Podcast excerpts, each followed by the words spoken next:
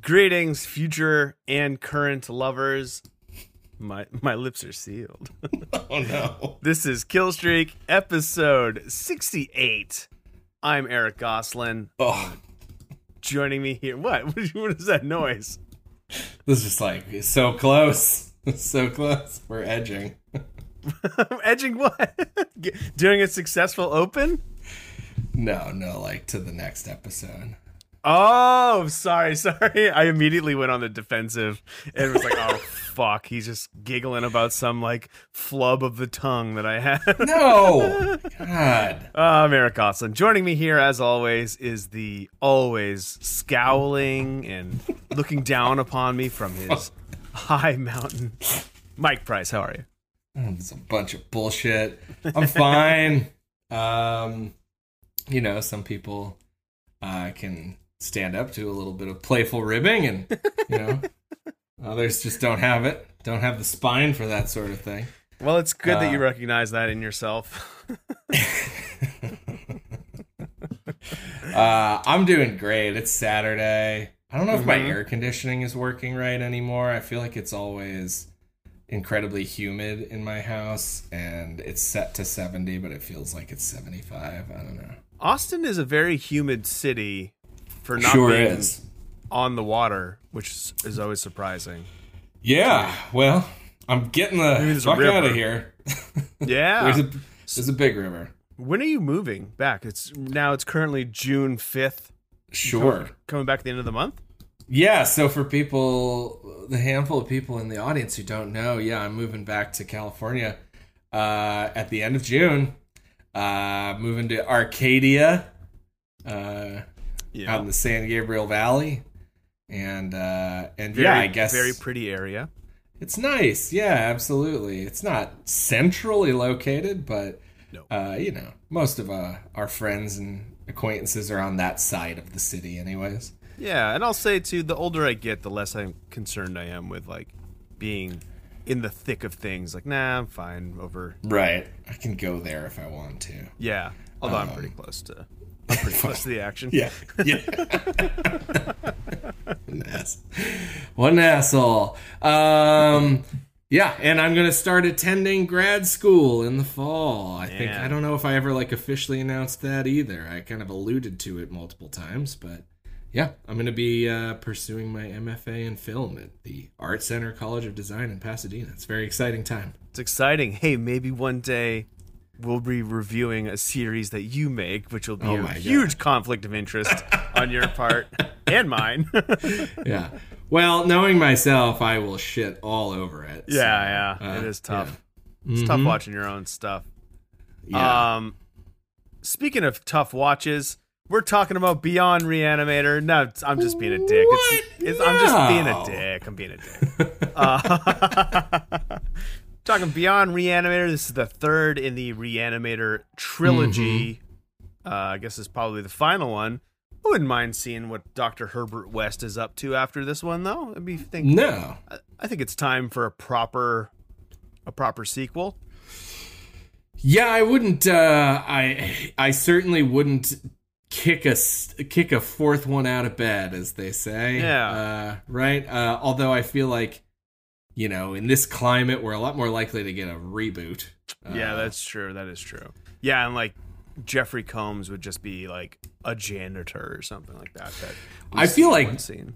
I feel like nowadays it's very uh, day. What is de rigueur the thing I'm thinking of? I'm just like completely misusing a phrase. Uh, like fashionable, right? I think it's de rigueur. I Yeah, think I'm I got- sure. Uh, That is a phrase I have seen but have never sure. figured. What, what it to means. do to do one of these soft reboots where it's like like not to you know throw more fuel on the fire or anything but you know like that uh, paul feig ghostbusters Sure. where it's like it like exists somehow in the universe of the original ghostbusters but mostly like ignores the existence of the ghostbusters Yeah, yeah.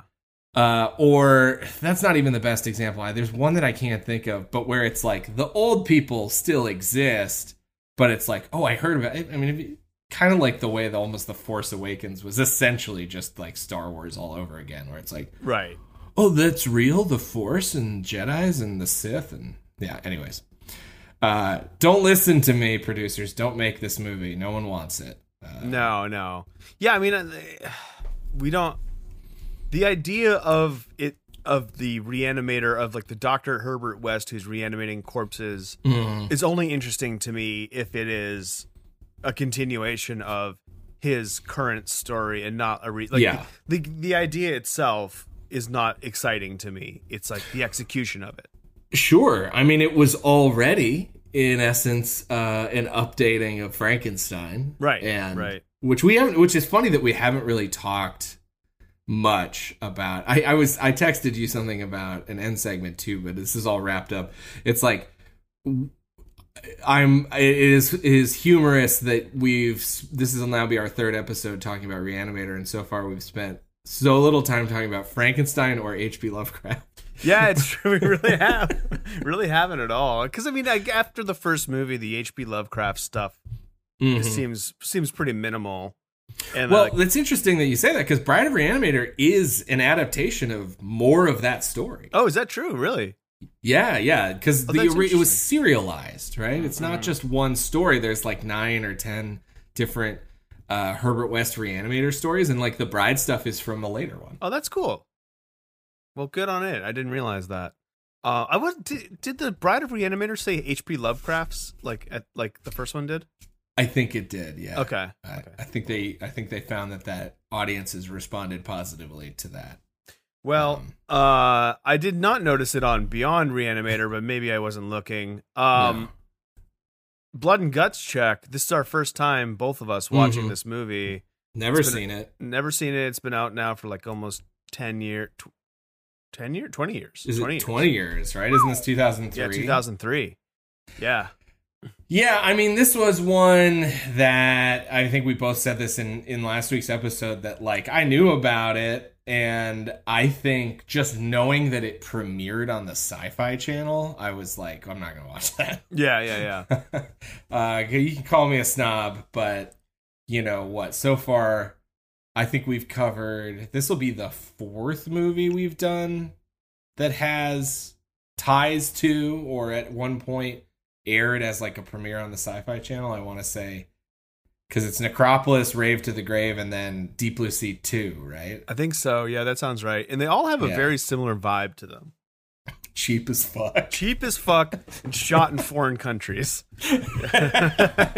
yeah, Deep Blue Sea Two. It's hard to say because they never go outside of one. Yeah, yeah, that's, that is true. That is true. which is not dissimilar to the film we watched this week. Yeah, I was su- Um, I was surprised by how confined it was to the prison. Mhm. I thought at, I I guess I misread the synopsis when I was reading it. I thought Yeah, Herbert West was released from prison.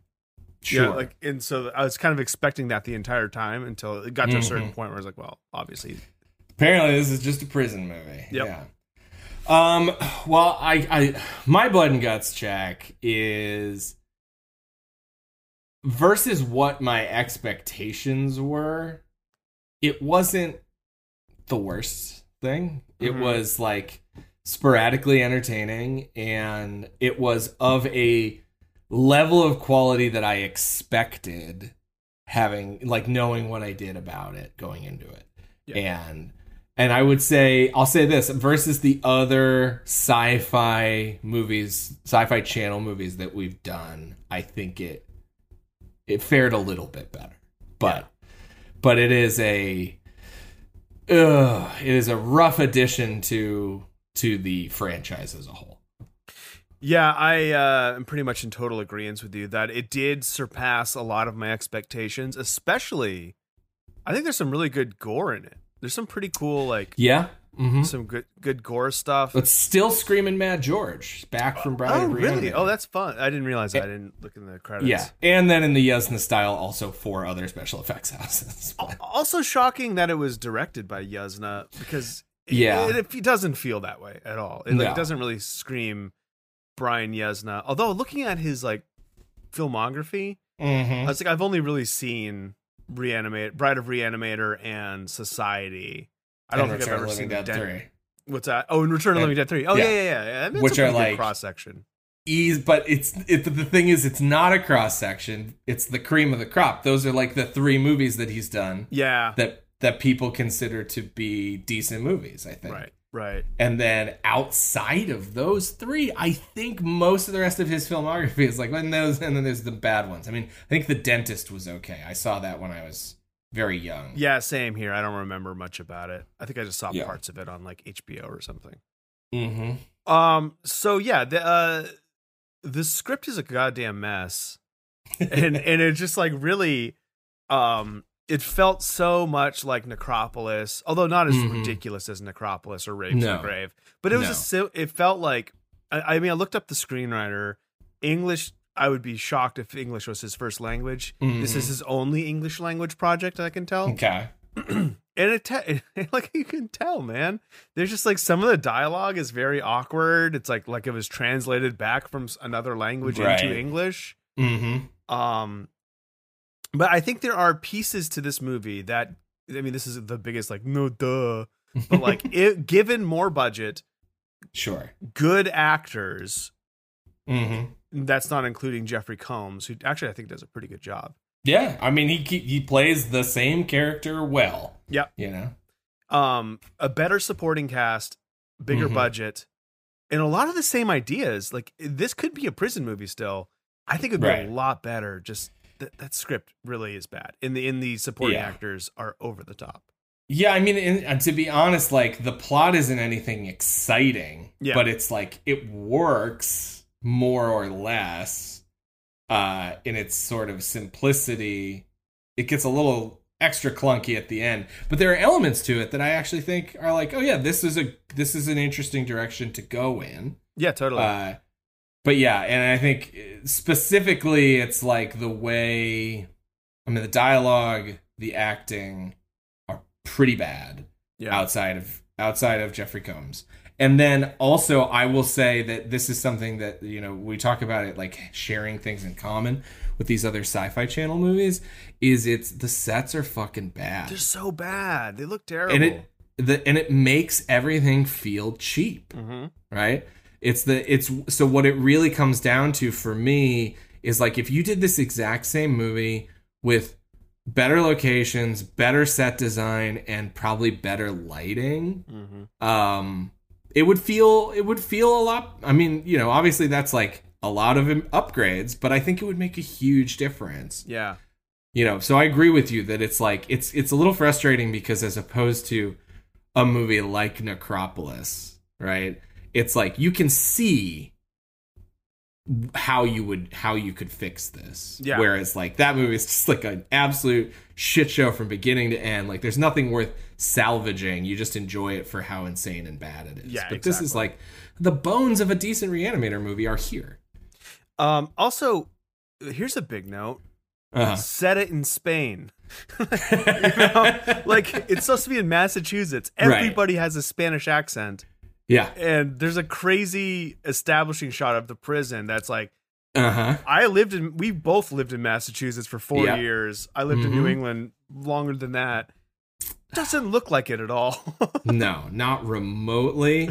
and then it like and it has that thing again of like I'm gonna keep referencing back to the Return of the Living Dead movies, but it's like every single person who comes through the movie is doing a bad accent. Except for for some reason they deemed it okay for the warden to be uh Hispanic. And, Yeah. like Yeah. and and it's like and i'm not gonna say he's great but at least i'm not like constantly frustrated by his his speaking voice yeah. Yeah, and it's like make it like West escaped he left America, is on the Mhm. run, and got caught in Europe or something. Like all that. this shit that happened at the beginning of the movie just happens in spain exactly. Right and that and then we can have the one guy who's not masking a spanish accent are are so, so you know lead apparently like you know co-lead masking a bad irish accent instead or like masking Right. doing a bad american accent over the top of an irish of an actual irish is he an Irish guy? yeah Okay. he's okay. incredibly irish i i would say if i think your rental has probably expired by It has, now yeah. But watch the the scene where he's giving the paddles to the to Moses. Okay. He says clear like five times in a row. And it, it is clearly a word that he just cannot You can't not say like an Irishman. It's just clear, clear, clear. Oh, that's it's funny. like, yeah, I, the- I think I was so thrown by everybody else's accents that like Mhm. his like semi-passable American one didn't even like register. I was like, okay, fine. Yeah. No, he and then Elsa Pataky just like both of them masquerading as like, yeah, we're uh we're from Mass- we're in Massachusetts. it's just Yeah. it's so jarring. It, it, it, and I think your solution is so uh you know, elegant and stupidly simple, which is just like why fake it? Just fucking have them speak with their normal speaking voices. There's nothing about the original stories other than that H.P. Lovecraft was a New England person Mhm. that makes it a, uh, a necessity that it's in Massachusetts. You know, like there's Right. nothing special about Massachusetts. That's like Yeah. we can't get away from it. Mhm. Yeah. So- Craziness. Yeah, that stuff's very frustrating. What else? Uh, oh, oh, one of the major characters is a rat named Ratty. yeah, that's I was blown away by the amount of Ratty in this movie. Yeah, uh, I mean, would Ratty would be, I would say, fifth build. Yeah, he's like movie, number probably? four on the call sheet. Yeah. Yeah. Yeah, he's right behind the warden. Yeah, um yeah what else i mean i don't want to turn into a bitch fest because there were some No. things that i was like this isn't so bad but but I will say that like I think we've already hit on them, right? It's like Yeah, they're yeah, kind yeah. of like good things in an ocean of mediocre and bad things, where it's like some interesting ideas and some good special effects, and and Jeffrey Combs, and that's it. That's those are the redeeming factors of the movie. that really is it that really is it But that's more than some movies have. yeah there's more than rave to the grave had douglas rave to the grave Yeah. had some titties i think this one did a little bit This one did. Not oh we many. also we should mention i watched Yeah. we both rented the unrated cut just because i Mhm. really didn't want to watch a made for like a cut for tv version of it Yeah. so And if you are a listener who thinks about, uh, who likes to watch these movies after uh, you listen to the episodes, I'm looking at you, my sister. Uh, shout out to Sarah. Uh, well, now now I've outed her publicly. Now everybody knows. Well, maybe her last name is different. You guys don't know. Um, anyways, it's not. It's the same as mine. Fuck. Um, okay. So, Just anyways, doxed your sister man Yeah, that's right. My point is, this is on Tubi. Yeah. However, what I figured out when I tried to watch it is it on it is on Tubi in SD and in uh it is cropped to yeah it's four like by four by three, three yeah as if we were living in 2003. Um so I didn't make it through to see how much of the unrated versus rated stuff was. I know you checked on. You I, said you I checked spot checked some some parts, Mhm. um, and like, you know, I didn't check the very end. There's a Mhm. there's a thing with like with, with a penis that I Yeah. uh, I at least saw parts of. I was like, okay, that seems like Mhm. that's in no pun intended. That's intact. Sure. Um, although I didn't Or see not. some. There's like some more graphic stuff at towards the end that I didn't check. Yeah. But like the gore seemed Mhm. the same, especially in that opening. I was which I was surprised about. Yeah, yeah, it looked about the same. Yeah. So yeah, but just be aware of that. So I did end up after seven or eight minutes of realizing that was gonna be the case through the whole movie, jumping over to Prime and renting it. So, um, but I'll say this, you know, uh, you don't need to watch this movie. You don't need to. Yeah, if if you're a completist, fine. I would just watch it on Tubi. Whatever. It's like yeah. crop. Mhm. Who cares? To be honest, it's a format that's sort of fitting for the quality of the film. Yeah. Maybe maybe it'll feel a little bit more like, oh yeah, this is a movie I'd see on an old timey CRT TV. Yeah, and like the built-in commercials help too. It's like a, Yeah. it really gives you that sci-fi movie experience. Sure. Um, so as is the case with a lot of the cheapest movies that we cover, um, behind the scenes info is a little bit harder to come by. Um, there definitely is there's there's some special features on the Blu-ray of this which I was not able to track down and did not um, deign it important enough to do so Yeah, but Uh, but what I can say is I, I can definitely give shed some light on why this is such a Spanish movie. And it's because it was released by the production company started by Brian Yuzna in Spain, uh, along with his partner Julio Fernandez. Um, so this happened in the early 2000s because Yuzna had apparently developed quite a following in Europe. Um, and so, you know, we talked about um, again going back to the necropolis stuff like that company which was like i think Castel film romania if i remember correctly um, came out of like the band family right charles band and Uh-huh. all that stuff in an attempt to essentially just like set up shop in europe where they could get a bunch of uh, cheap labor and discounts on filming and so i think this was a similar thing uh, where Yuzna started this company called Fantastic Factory. Um, and they uh, no longer exist. They were, I want to say, their run went from ugh, something like 2001, maybe like five, six years. And a couple of uh, Yuzna's films, a couple of other films, but basically ceased to exist by the end of the aughts. Um, and so this was a movie that was deliberately shot in Spain using multicultural talent, but obviously like a lot of a lot of the actors are Spanish. Um, but like for instance, you know, our our co-lead um Philip Dr. Phillips uh Howard Phillips, which by the way, did you catch that one, Eric?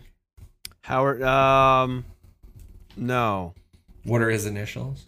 HP. Okay, got it. Right, and that's the actual. That is what HP Oh, stands that- for. That's his real name is Howard Phillips. Howard Howard Phillips Lovecraft. Ah, yeah. interesting. That's So you get you get that fun nod. Huh? that is a fun little nod. so so fun. Uh, yeah. but So Jason Barry, he's an Irish actor. Elsa Pataky uh, is uh, Spanish, and people might recognize. I mean, she's probably honestly the most successful member of this cast because she popped up in uh, Fast Five. Um, she plays sort of, if I recall correctly, a bit of a love interest slash like partner. Like she's like a cop or something. I don't know why I'm gonna like go into the fucking plot of Fast Five. Nobody cares. Anyways, she shows up in Fast Five, and then the way that those movies work is it's like that Critters ball from Critters Two, where it's like every time it picks up a character, they just they show up in every movie after that. Right, right, right. So, so she has on her resume now Fast Five, Fast and Furious Six, Furious Seven, Fate of the Furious. I Wow. don't, yeah. That I is don't know she's in the new get. one. It'd just be like Yeah. lifetime employment of like Yeah. Fast and Furious movies. I'll say this: it seems like she maybe didn't make the cut in the newest one. Oh no. Yeah. F9, the Fast Saga. Yeah. Anyways, she reminds me of uh, June Diane Raphael. Um, yeah, I can see that. Yeah, for sure. Yeah, Especially in that photo you sent me yesterday. I didn't send you any photos. Not a, it wasn't about? anything creepy. It wasn't creepy. No, it wasn't. We're making it seem worse than it is. Uh, but Yeah, you basically made a comment about how her wardrobe reminded you of something. And- yeah. It reminded me of the way that a certain uh, style of, of, of girl I went to college with with would dress, which was like what she wears when she's introduced in this movie, which is like a, a collared shirt with like and a then choker. like this thin little black choker. yeah, yeah, yeah. Um, anyways, no need to go any deeper into that story. Um, so yeah, we have a movie that was produced in Spain, shot in Spain, cast with a lot of Spanish actors, which again begs Eric's question: Why not just lean into that? Yeah. I mean, Yeah, like they- uh, Europe can be pretty gothic. You know what I mean? Like there's some Mhm. cool stuff you can do there, but I don't know. yeah, sure as shit doesn't look like Massachusetts. Um, yeah. So, anyways, uh, this is. Yeah, I don't know. I don't really have much else on it outside of that. It cost about three million dollars to make, which was like Seems high. for. It seems a little high, but I mean it's 2003, so we're getting like inflation. you know, starting to kick in at that point. So, you know, 3 million and is maybe maybe that's 1 million in Today's in in yeah. the 80s, you know. Yeah, yeah, Um, that's true. our our regular sandbox. I don't know, but yeah. Anyway, you slice it, uh, it ended up looking cheap. Yeah. so, uh, yeah. But I mean, Brian Yuzna is returning as the director here. One thing that's interesting, we talked about the sci-fi angle. So it was just picked up by sci-fi. It was produced independently, and it was done before they aired it. Um, they just kind of worked out like a little pre-distribution deal with them. Mhm. So, you know, that kind of like I found that a little bit surprising. You where I, it's I like- think I think that is the case. Like that was the case with Necropolis and Rave to the Grave, where they were, Okay. they were both acquired by. Um, Yeah. yeah, Yeah, I mean, I guess it's just like a certain quality of level of film they have similar feels. you Yeah. know? yep. Because it is funny to me. I texted you and I was like, "This movie had to be shot in Eastern Europe, right?" And you're like, "No, it's Spain." And and then you know I did a little bit of looking this stuff up, but it's like I can't tell the fucking difference. It feels the same. Yeah, it you know? does. It really does. Mm-hmm. So, um, yeah. Anyways, I don't know. That I don't have much else to say about it. It's a cast of folks who have you know long lists of credits outside the U.S., but anybody that our our regular audience would recognize, we've pretty much covered already. Uh, Jason Barry, the aforementioned Irish lead, playing Howard Phillips, uh, has a small part in Titanic. Mm. Uh, I couldn't remember who the fuck he was. Uh, he. Uh, I bet that was a- big for the producers. Like, oh, we got a guy from Titanic. Yeah. that must have been on all the press releases and shit. Oh yeah, absolutely. Like this is his big. That- We're gonna.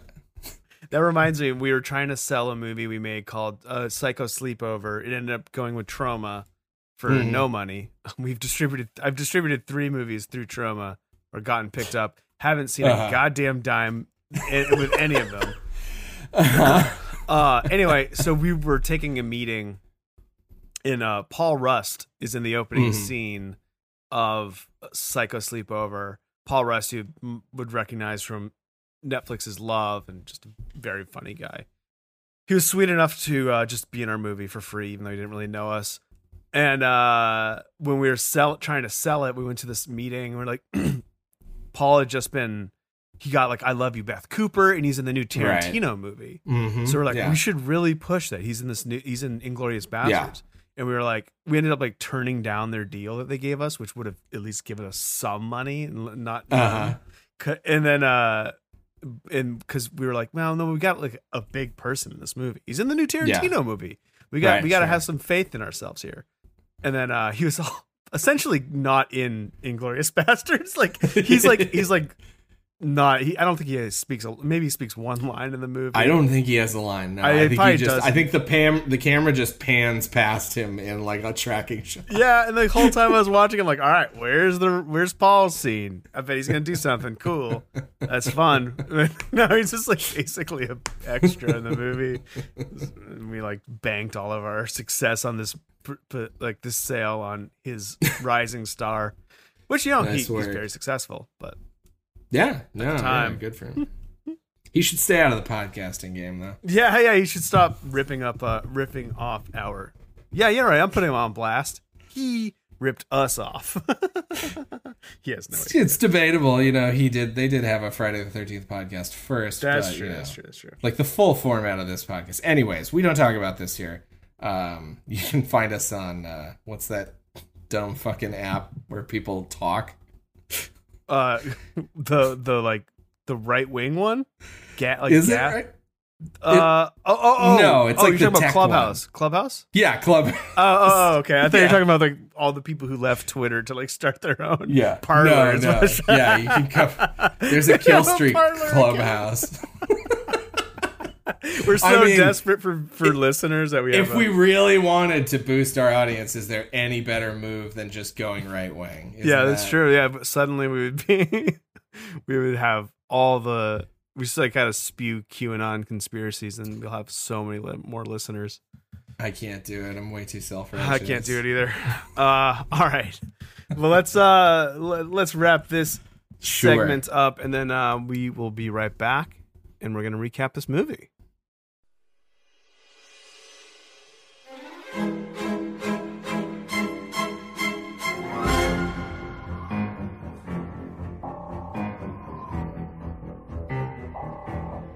Dr. Phillips? It's a pleasure to meet you, Warden Brando.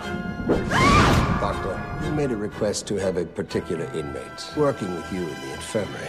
Let's get on the table, carefully. Clear! Hi, I'm Laura Olney. I'm a journalist. Do you remember what Dr. West did to you? Stay away from him! Who was the guy who was helping you today? Dr. Herbert West, I want to work with you. Going from rat to rat is okay, but transferring from species to species, it's not right. Nanoplasm is a completely neutral energy. It's the same in rats, dogs, human beings. Throughout history, man has searched for the secret to immortality. She's not getting any fresher. One doctor has found it, It was a theory. but is it worth it? Awesome! This green shit rocks! dead! No! Welcome to a world where death is just the beginning.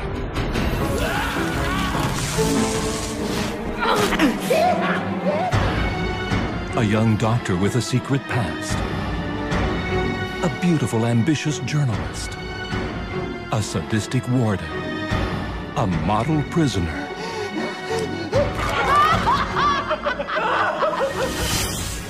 Herbert West, the reanimator. Beyond Reanimator. He's at it again.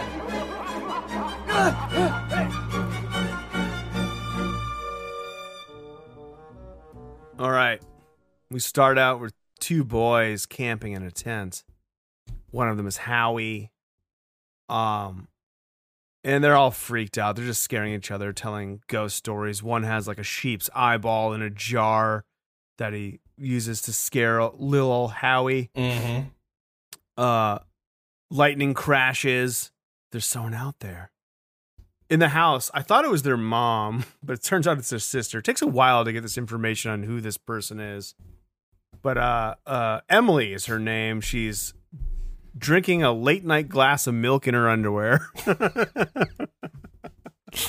you know when it's Yeah. midnight and you just want that cold glass of cow's milk. this is one of those things we're gonna get into this with i think a lot of stuff where it's like you mentioned this with the screenwriter who's spanish and it's like are these normal things in in spain and we're just Maybe. like we're just like xenophobes who are like this is crazy nobody does any of this shit it reminds it's like Troll 2. Uh, there's a famous quote from the director of Troll 2 where one of the teenage characters is like, uh, I, don't think I would say this. He's like, the director was like, uh, I know American teenager. You would say this. Like, okay. All right, Italian man. far be it from me to argue Yeah. Someone's watching her through the window. Howie, Howie, is that you? Uh, she uh, the door creaks open. She's getting all freaked out. Cut to the kids outside with a flashlight. They didn't. They don't notice that there's these big muddy footprints leading into the house. Um, then they jump scare. There's we get a jump scare as they like pop Yeah. out and scare the sister. Yeah. who I thought was maybe the mother.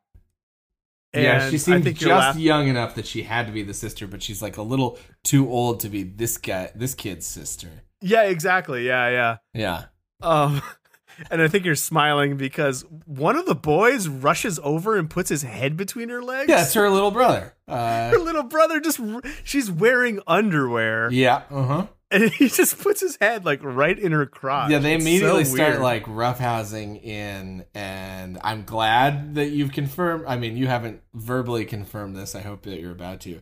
In a weirdly sexual way, Yeah, and that's like, it's like okay, is it a babysitter then? right? Yeah.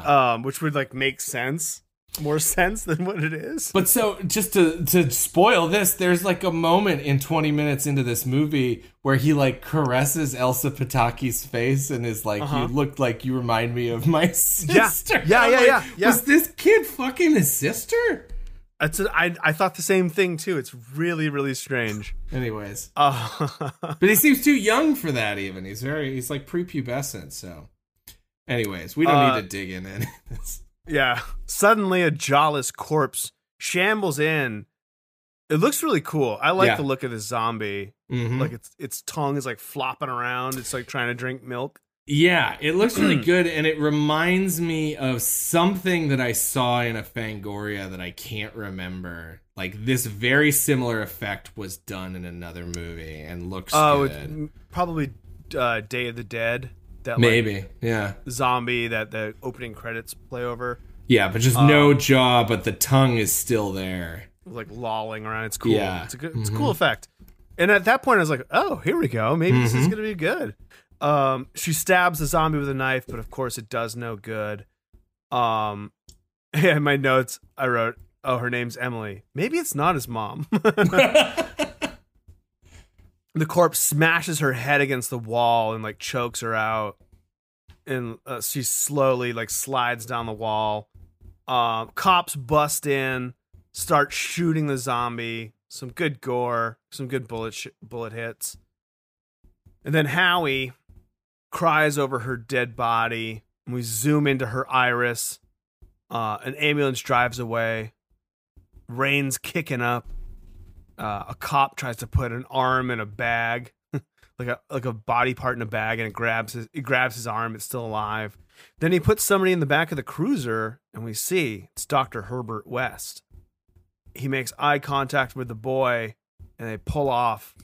And Howie, who will come to know as Howard, notices a glowing Oh. syringe on the ground full of the reagent. And we got some credits. 13 years later, a rat scurries around in the vents of the prison. He comes upon a. This is Ratty, by the way. This is our establishing of our hero, Ratty. Meet Ratty, everyone. He's just a normal rat for now. for now. Um, he he comes to a piece of cheese on the ground and like a little snare made out of string. The snare tightens on his legs and he gets pulled out. Then there's Doctor Herbert West. He has a little operating table cut out into a book, like where like somebody would hide a shiv or Right. something or some drugs. Mm-hmm. he rigs up a bunch of homemade devices and electrocutes it and it like fills a little vial with like sparkly electricity Yeah. gas and then uh the guard so i think it's sergeant moncho west what do you have in there some kind of animal why are you hungry ah classic west quip wry as ever He's just so scathing. Yeah, he's delivered. A, he gives him a form. He has a new work assignment. Then through the vents, we followed through the vents, and we hear another prisoner calling for Ratty. Uh, and I wrote, "It's a it's a Latino dude." Nope, it's just everybody in this in this movie is Spanish. Um, and it's Cabrera. He's Ratty's owner. I guess, but who can really own a rat? You know, rats are free spirits um, he grabs his cellmate Moses' foot, who's like a cancer-stricken man. I think he has cancer, right? I think they say that at one point. Something like that. They make yeah, they they give you that impression. A really striking-looking guy, uh, like very thin, bald. Um, he's like, "Where's Ratty?" And the guard, Moncho, is like, "You should, uh, um, you should check with West. West likes animals." And um, oh yeah, it's, there's a runner here throughout the rest of the movie where West had said the word dubious to uh to, Yeah. to the guard, and then he just like he doesn't know what it means, and he keeps repeating it through the whole the whole movie. All right, all the prisoners line up, leave their cells. Uh, Cabrera runs up to West and questions him about the missing Ratty. Uh, and then we see a man in a suit watching West. He's the new doctor. It's Doctor Howard Phillips. Uh, this is how stupid I am when I was watching the opening, the opening, and someone's like Howie. I'm like, oh, this is Howie West's. Dr. Howard West's uh, origin story, I guess. But then I was like, You're Wait so minute, no, you're so ready Herbert. to go with the flow. You're just like, oh yeah, yeah, that, Yeah. Makes, that makes sense. Uh-huh, yeah. It's like he doesn't really look like him, but I don't know, maybe. Wait, there's zombies back when how when Howie, Doctor, the mo- the guy I've been watching two movies of so far, Doctor Howard West, was a kid. Uh, but no, I mean, they, It's yeah, ha- the H's are confusing. There's not a lot of guys' names that start with H. yeah, no, it's true. Uh, Harry Howie, yeah, and it's like two two main characters with Herbert and Howard. It's, Right. They sound a little too similar. I agree. Uh, so Doctor Doctor Howard Phillips meets with the warden, Warden Brando. Uh, he's like showing him around the prison into the death the death row, like the that whatever that cell block is that has death row. In the movies, they call this the death house. You wouldn't call it that though. What what, what do you call it? The death house, which I thought was pretty funny. Um, so uh, Warden Brando. Oh, they meet Warden Brando here. He's talking to a female reporter, Laura Olney, I believe her name is. Um, it's this is our Patak. What's her name? Jen Pataki. Elsa. Elsa. What? That's somebody else, right? yeah, that's the uh, like pre- press secretary for Biden or something. Yeah, that's right. Yeah. Yes. Anyways, um, he's uh he's been a real creep to her, and he's he's also like a fucking lunatic because she's like, so you don't believe in rehabilitation? I believe in what works. And he like pets his Mm. electric chair, his precious electric chair. When a man sits in it, they submit to my power. Really getting off on electrocuting these prisoners. Not a very uh you know, we should have some prison reform in this prison because uh the prisoners are not treated very well. yeah, no, definitely. Um, I feel no, never mind. Keep going. Okay. it's just like immediately I was like, this riff isn't going to be that funny. Uh, let's keep moving. Potentially very sad. yeah. Uh Phillips, you know, think you graduated the top 5% of your class. What are you doing here? Well, I'm interested in institutional medicine. And I wrote, he really barely gets that line out. I had to rewind it a couple times. He's a real mush mouth. He doesn't He talk very clearly. I also like one of the things that I do sort of uh, uh I'm amused by and appreciate is that nobody buys his bullshit that he's here for any other reason. Yeah, like yeah. immediately both of the other two main characters know are like you have some kind of ulterior motive. What is it? Yeah, yeah, yeah. The warden and uh yeah, Laura like Yeah. "What? that's not true.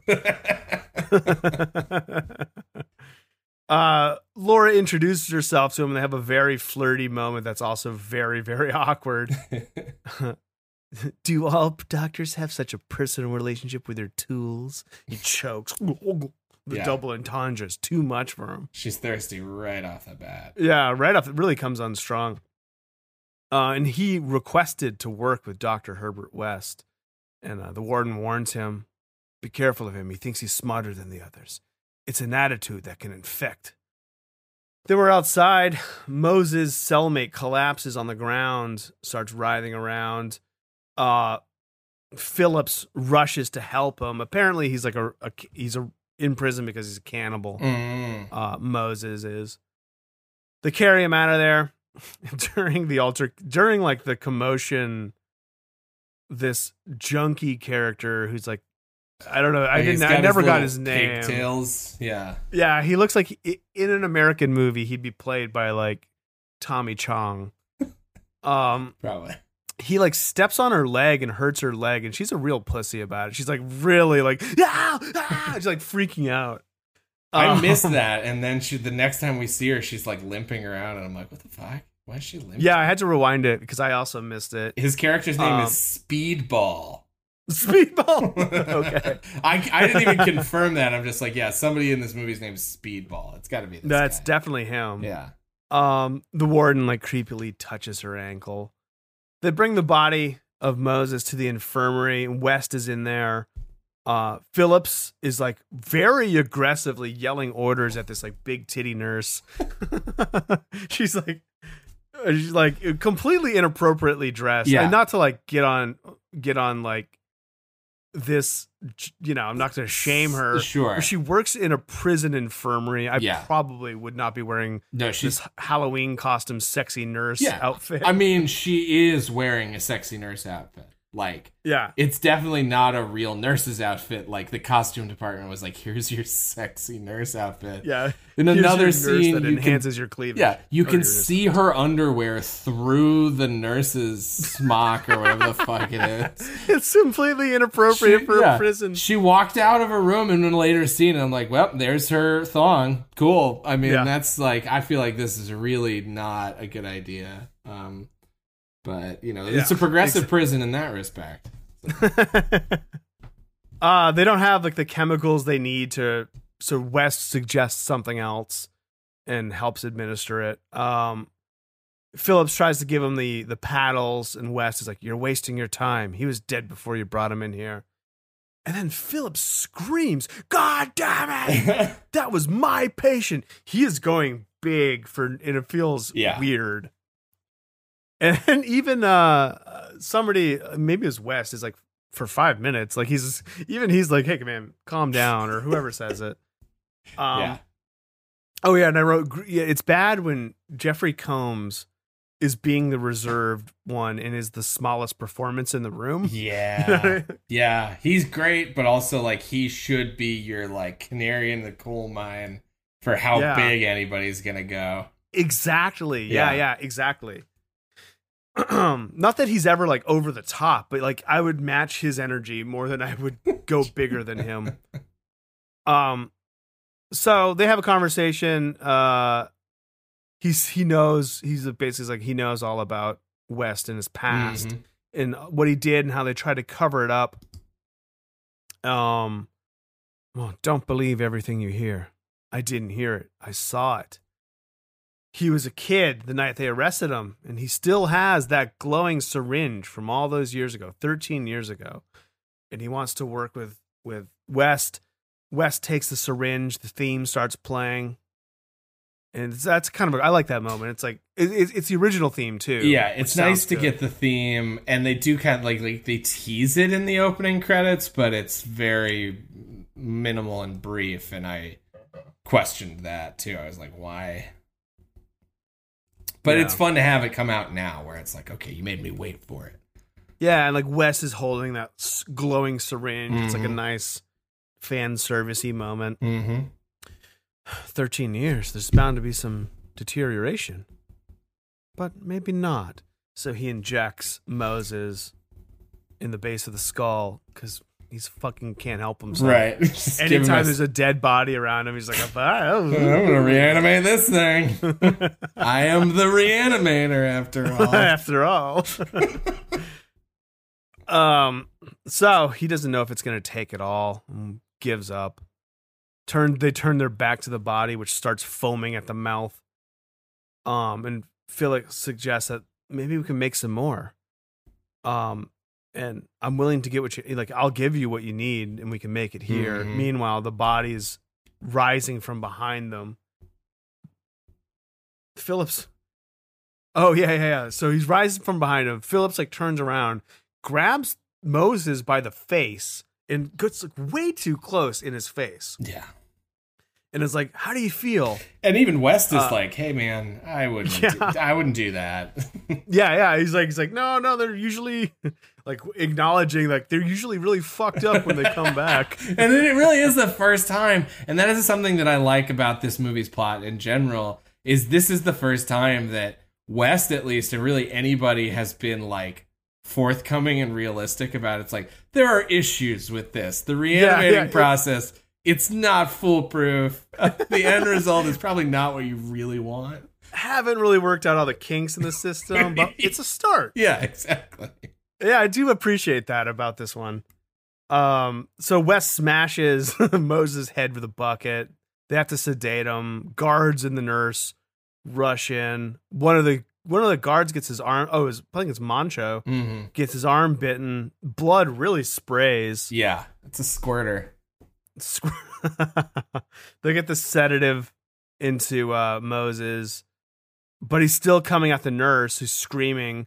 Really, they should have prepped that sedative syringe before they injected him. That should just be like, we have this one, and we have make sure we have this one ready. Yeah, I mean they do. uh, All the writers of every one of these movies really likes to kind of have their cake and eat it too with West because they like Mhm. make him this like sort of dedicated, like really intense scientist. He's like, I've done so much painstaking work, but then he also just like um like completely just blows it with like bad procedure all the time. Yeah, yeah. It's just like, will all of a sudden be like, Bud, why use it? Why like? Let's cut through some of this red tape. I'm just gonna inject this fucking Yeah. zombie cat.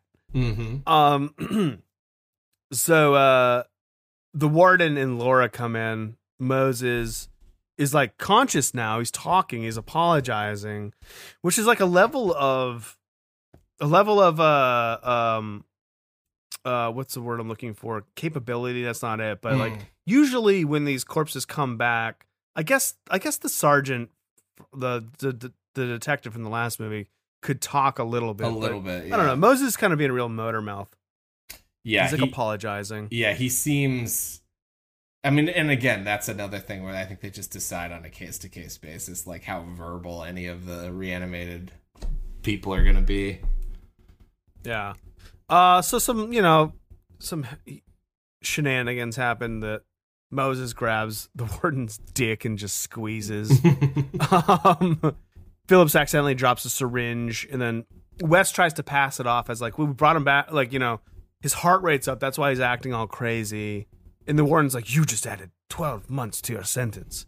Like why? I, I don't know why what he did exactly that the There- warden is There's something about this warden that's very like he feels like a real composite of some other characters, like cliches from other movies.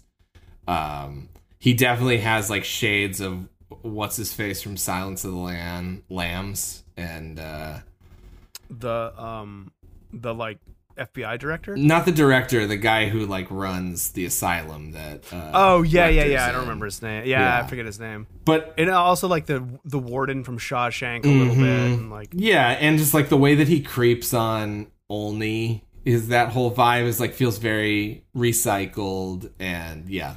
yeah, he's like a mix between Doctor Hill Uh-huh. and you know like a, a sadistic warden, Right. And like yeah, he's kind of all these things. Mhm. And his aggressiveness towards West doesn't completely make sense. Whatever. Um, so the warden locks everything down. And I, yeah, I wrote like, I'm not sure why everyone's being so mean to West. Um, and he turns to Phillips. Oh yeah, so they all leave. He's like left with Phillips. He's like, my last partner turned state's evidence against me. I'm expecting better things from you. So I guess Dan, at the end of the day, Dan turned on him. Or or not necessarily. I, I I read this as just like whoever he was working with in Oh, in the opening sequence when he gets arrested and then gets sent to prison. oh, you don't think it was Dan? He was alluding to. I want to believe that it wasn't Dan. yeah, you. want- you- They're bros to the end. You'd want to. I Think. think so, and well, I mean, I also think if we have any hope for another sequel, I want, I would want to see Dan back. So, Me too. yeah. Um, and he warns him to watch out for that reporter, Mhm. Laura. Um, oh, yeah. So they get the in the yard. They get the alarm for lockdown. They're back to their cells. Then we get that establishing shot of the prison that I was talking about. That's like an old, old, like hundreds of year old prison or something. Oh It's like yeah, I the mean, dusty Spanish skyline. yeah. Uh, oh boy, oh boy, yeah. There's some really, there's some nice looking wide shots that are unmistakably Europe. Yeah. Oh, yeah. It's this next part too. It like leaves a prison. The exterior of the prison looks crazy. Laura is just like sitting on a car. Yeah. Oh, the like, fucking "I'll- cars. Okay, so yeah, it's yeah, like, the cars. They don't look. Yeah, it's like the cop car is like a fucking Citroen or whatever the, the hell, you know. Yeah, yeah, yeah. like all European cop cars are. Um, I don't even remember what, but yeah, it's just like cool. Yeah, European cop cars here in Massachusetts, and then she's on like a VW Cabriolet or something, and Yeah, my, I was just like, this is like the only car they could find that they also have in the U.S. Right? right. um, he offers to drive her home, and then the warden. The, they like pan up, and the warden's straight up leaning out of his window, watching. Yeah. like half of his body's hanging out. Yeah, he's angry. Uh huh. He's got a rage. Uh, in the hall, he's a rage boner. Uh, in the hall, the warden questions, uh, you know, Moses. He wants to know what Wes gave him. Um, I don't know why I'm here. I'm dead. This is hell. Oh, in his cell. I wrote, misspelled. Mm. Um, and the warden starts beating him with his cane because he, after all, he is very evil. Uh, Cabrera calls to West, who's wrapping up the dead rat in some foil. He's like, West, where's Ratty? Um, and then we cut to Laura Byrne dinner. so her and Phillips are just eating pizza on the couch. Um, he asks her like what she's working on at the what story she's working Yeah. on. He's like progressive educational programs at a state penitentiary. Such a stupid story. Hey, come on, don't give up. Anything's possible. You just have to see the possibilities and seize the seize the moments. You know, trust your instincts and go for it. This is this was like nobody talks Yeah, like this. this. is a terrible exchange. This whole conversation is dumb. It's so dumb. And she's like, "So what are you really doing here?" and he's like, uh, "I'm investigating the effects of incarceration on life and death." And she's like, "No, no, no, no, No, no way. you know." It's like, "Okay, well, I saw my sister die when I was a kid. I never want to feel helpless again. Uh, I wanted to bring her back to life." And she asks about Wes, and he, he like just fills her in on West's backstory. Um, and it was one of the zombies from Miskatonic that killed his sister. Then that this is the part where he like strokes her face. He's like, that expression reminds me of Emily. really, a real panty dropper of a move. Like, you remind me so much of my dead sister. That's fuck. Oh, she's there for it. She is. They kiss. Yeah. Uh, Moses is freaking out in his cell, all bloody. Phillips returns to the lab with the chemicals West needs to make his reagent. And then they find like a private like room, storage room to make their secret lab. Uh, Phillips suddenly, uh, this is this always drives me nuts because this happened Huh. in Bride of Reanimator 2, where like he got he got West all of the stuff, and then all of a sudden he's taking the moral high road Yeah. and he's like, oh, I want to help people. um, you know, I don't want to hurt people. I want to help people. Yeah. like, fucking know what you're It's getting like into. motivations vacillating from one scene to another based on like, oh, we need to cook up some conflict. You know, it's, asshole. Yep, exactly. try hard, try a little harder. You know. Um, you have some lipstick on your collar. You better keep your lips sealed. That's a good. Um, That's, you sound just like it. Thanks. Oh, Um, on your collar. let me get a. what did you say? Got some lipstick on your collar. Get some lipstick on your. No, that was West. Oh, I was gonna say you sound like Phil. I thought you were doing Oh, sorry, that Irish accent. oh, you got lipstick on your toy, collar toy, there. toy. Ireland. Um, we get a montage of West and Phillips doing sciencey shit, and also um, Laura looking into the Miskatonic ma- uh, massacre, Mhm. and then voila, West has his precious reagent. and then there's a sex scene. Uh, Oh yeah, comes out of nowhere. Full on, come out out of nowhere full on butt shot from Yeah. phillips as he finishes right inside it's like the moment of climax that we come in on Yeah, yeah. uh and then she's quite they've gotten very they've gotten very intimate very quickly. uh, she's questioning him about west he doesn't seem human anymore um and it's like she's clearly now working on a story about west Right. but phillips too dumb to like understand yeah, Um, so then we cut to uh, Phillips examining uh, Speedball, who wants some little red pills, Vicodin. And then the fucking sexy nurse spoon feeds him some medicine like a baby. mm-hmm. So, um, Cabrera grabs West. Today's the day, Cabron. If he's gonna get him for what he did to Ratty. right. West approaches Phillips. Today's a day. It worked. I kind of like that. That's like the repeating of Sure. lines. I, Yeah, I- yeah. I like whatever, whatever. Just what, just whatever Sure. myself on my own podcast. Well, I'm not gonna do it because you'd start crying, and then we'd have to stop down. um, they fill a syringe with reagent now to test it. On who? Uh, and West pulls out the dead Ratty from the freezer. Um, yeah, which actually shouldn't he let that thing thaw out first? It's a good question. Anyway, Does Laura- it, do you think that makes a difference? I don't, I mean, yeah, I mean, like, just all like- the muscles would be frozen. It's like cooking. incredibly You painful. have to let it defrost Yeah. it on the counter before you reanimate it. Yeah, so it cooks more evenly. you can put it in the microwave on defrost, but you really got to check it like every minute, or else you will. I never get. I can never defrost stuff in the microwave. I just don't. Never comes out right. No, it always fucks it up. Um, then Laura's like buttering up Brando to get some more. The warden Brando to get some Mhm. more information. My story isn't working. It's too in- impersonal. Something's missing, and it's you. You're the key. She's a real opportunist. Mm-hmm.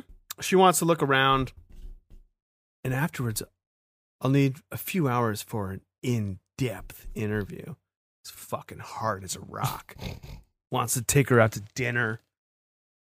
West and Phillips inject the rat. Ratty's not going to be very happy. The rat comes alive and is pissed off. Uh, and is he's like the syringe. This brought him back from the dead, and he holds up the reagent. But this will give him life. Uh, I didn't write it down, but Mhm. in the beginning of this scene, he explains that when the human body dies, you lose at like what is it, like 11, 12 Yeah, it's like- grams or whatever Well, it's- yeah, it's it's well, isn't it twenty one grams? 21 grams, that's what it is. Yeah, yeah. But I mean, that's the movie. But then I think he gives some other different number. But that's what they're talking about, right? Like the weight Yeah. of the human soul or something. Exactly. So he's figured out in his 13 years in prison that this nanoplasm that he has in this tube um is like the missing ingredient to give Mhm. not humanity but you know Yeah. to bring the rat back to normal. And that's a lot of what we were seeing with the rat on the book table. In Yep. the beginning, it's, it's this electrical thing. It's nanoplasmic energy. Which I think is a cool idea that like Yes. there is like oh I figured out the rest like Yeah, I figured out why all of these things are like crazy and miserable, and I think I can maybe fix it. And it's like, okay, Yeah. that's a good like next step for the overarching Exactly, plot of yeah. the series. Um, so he uh puts the you know electrical needle or whatever into the rat and flips a switch. We get some CGI synapses like the opening of Fight Club, but less cool. yeah, even though this movie came out six years later. yeah, the rat calms down and he's a friendly little guy now. For now, For now. Yeah. I like the little needle too. It's like a little three pronged thing. Yeah, yeah. puts into the base of the skull. We see it a couple more times. I, I thought it was a good gadget. I, yeah, I like it too. Um, Phillips passes Laura in the hall, and he's like, "What are you doing here?" Just going for it. Um, she wants to talk to Moses and bribes Mancho, the guard, to let her in, and he does stupidly. And he's like, "You know, if you scream, I can't come back to help you." Uh, but yeah, he's in a straitjacket. He can't hurt you. In the prison, Cabrera is bench pressing. He sees West coming into the coming into the yard in that hot Spanish sun, golden Spanish sun that's yellow in a way that it never is in Massachusetts. um, someone passes him a shiv, and West diffuses the situation by uh giving him Ratty. Yeah. Oh, Ratty, give Daddy a kiss. Ratty's eyes turn red. What's wrong, Ratty? Uh, Laura is questioning Moses about what happened to him the other day. Do you remember what Dr. West did to you? She touches his shoulder to ask if she can check his pulse. He's all drooling and shit. He's hungry. the warden, Brando, comes in behind her. You must think I'm an idiot. I don't like it when people lie to me.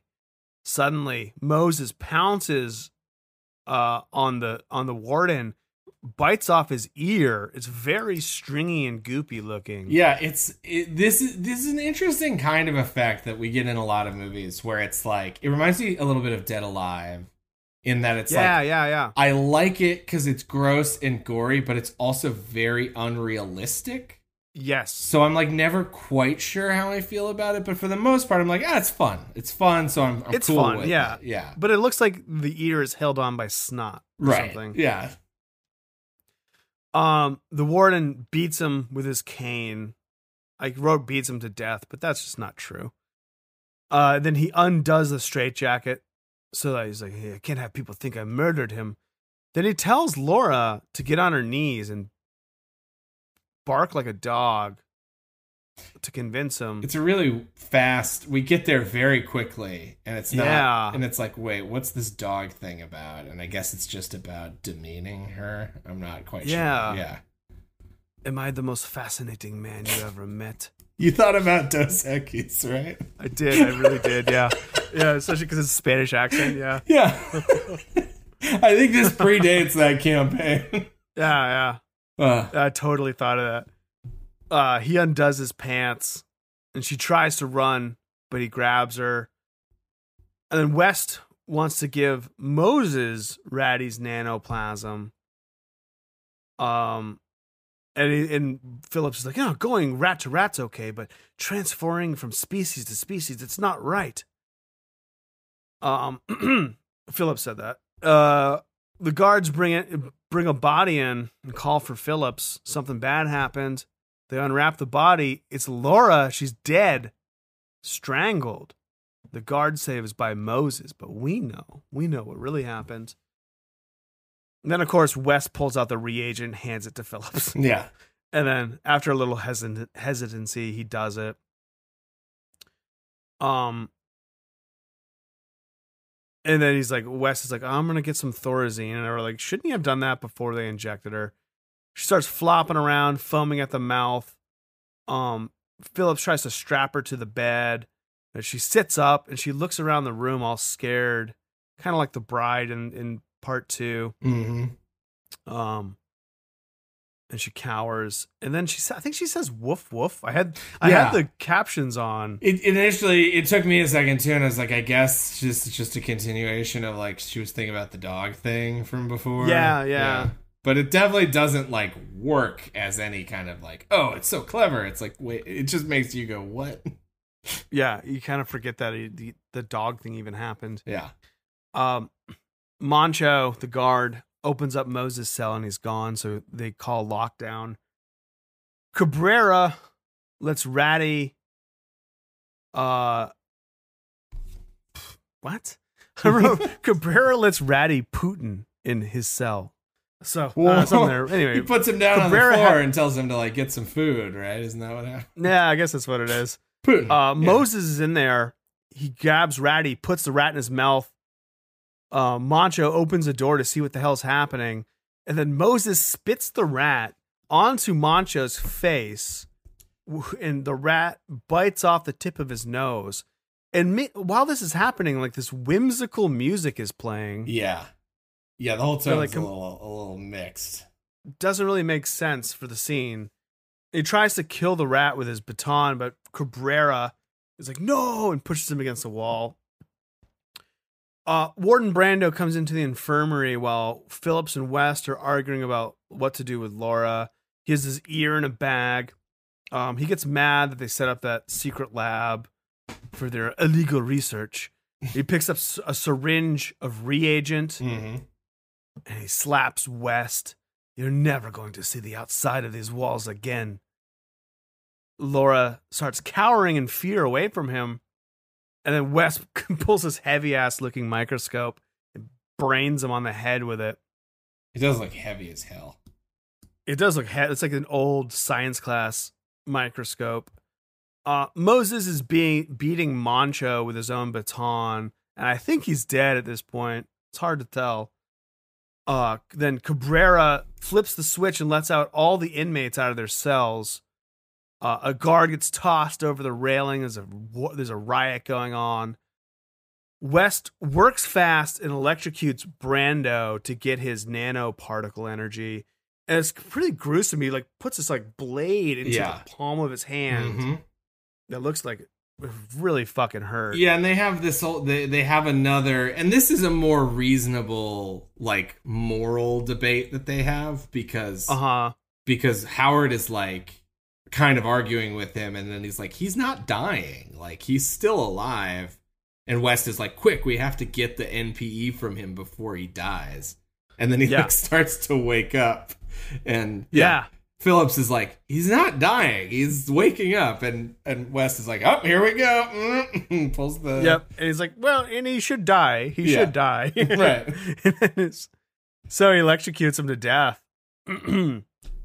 um, the there's a prison riot happening. Cabrera tries to kiss Ratty, and it bites him on the tongue. Yeah, West injects Brando's NPE into Laura, and she's back, but has a Spanish accent now, which I assume is her regular accent. I think so. Yeah. Um, Um, it's all, and again, very confusing because if she wasn't someone who, has a, a- in the meta sense, we were like noting her accent creeping through the whole Yeah. time, this would be clear that it's like, oh, now she has the warden's accent. yeah, Right. exactly. Yeah, but yeah. instead, it's just like, well, I think that was just a really bad line read that they didn't have her redo. And when it happened, I was like, I didn't put two and two together Mhm. immediately, and I was like, has she always had an accent? like, I, like I couldn't really yeah. like remember. Um, she starts writhing on the floor like she's possessed. Um, her voice is like the her voice and the warden's like layered on top of each Mhm. other. Cabrera breaks into the infirmary and grabs West. You did something to Ratty. Uh, West, West, you he like grabs um Laura. He's like, "You took my Ratty, so I'm gonna take this little pussycat." He starts kissing Laura's neck. She gets possessed again, smacks him. Oh, you like it rough, huh?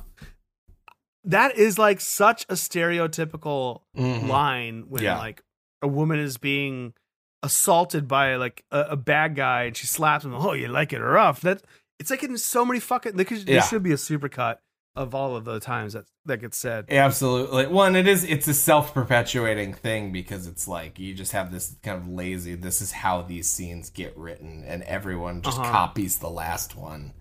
You know. Yeah, exactly. I remember this from Um, from fucking Supergirl. I watched the '80s Supergirl movie for How Did This Get Made, Oh, right, right. and she gets in a fight with two guys, and one of them is somebody famous. I forget who, but anyways, like these two truckers essentially try to you know assault her, and she like kicks the shit out of one of them, and the other guy's like, "Ah, you like a rough, huh?" And it's like, okay, so that's at least thirty years old, forty years old. It's yeah, so fucking lazy. yeah, Um, Phillips goes to the guard shack. They're all dead inside. Some other guns with guards. Uh, sorry, other way around. Some other gu- guards with guns call him back over to like this locked off part of the prison. But now he's Mhm. separated from Laura, who's stumbling around.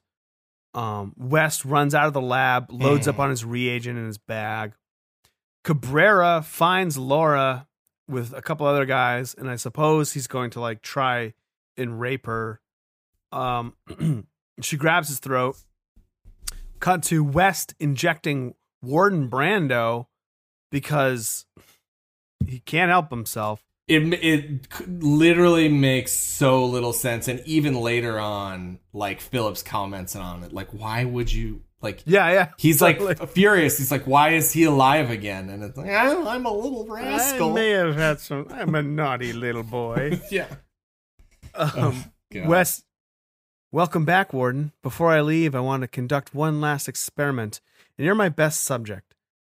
Um, so he wants to see if he can insert behavioral imprinting. That's what I wrote. But then he leaves. Yep. Then he's like, He's "I like- can't stay to see the results," and it's like, "Well, Yeah. then why the fuck did you do it?" Then why did you do it? Just to make another fucking crazy zombie walking around? Yeah.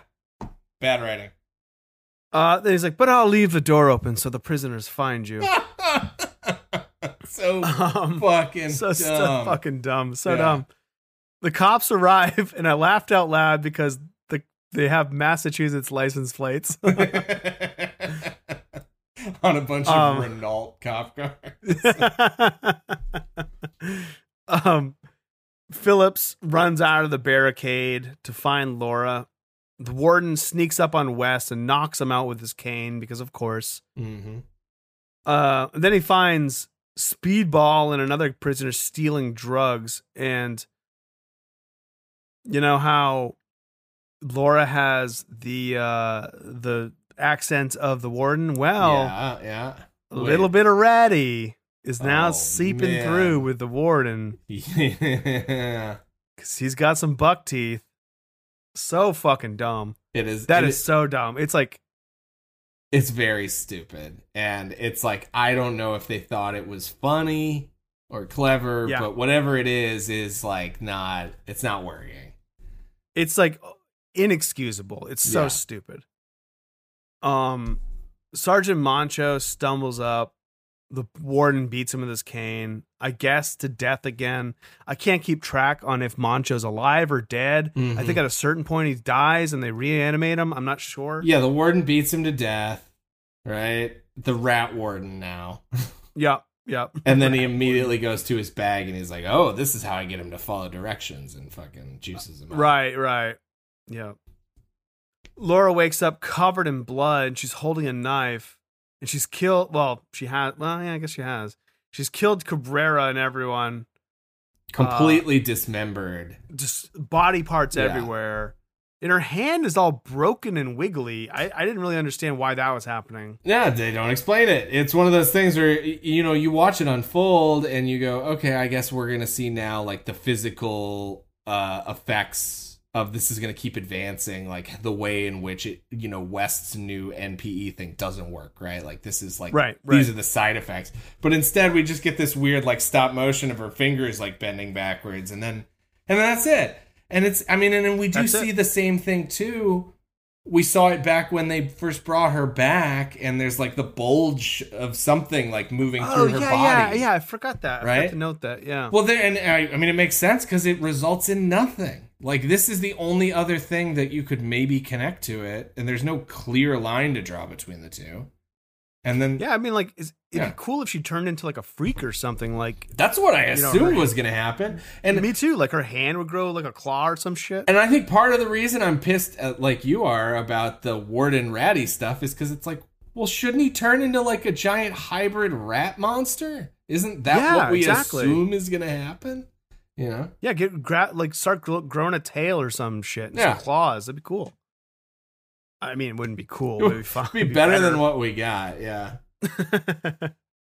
It would be the Um, coolest thing ever. No, not really. That'd be so fucking cool, man. That would be the coolest movie. Um, the warden finds her. Are you, are these men giving you a problem?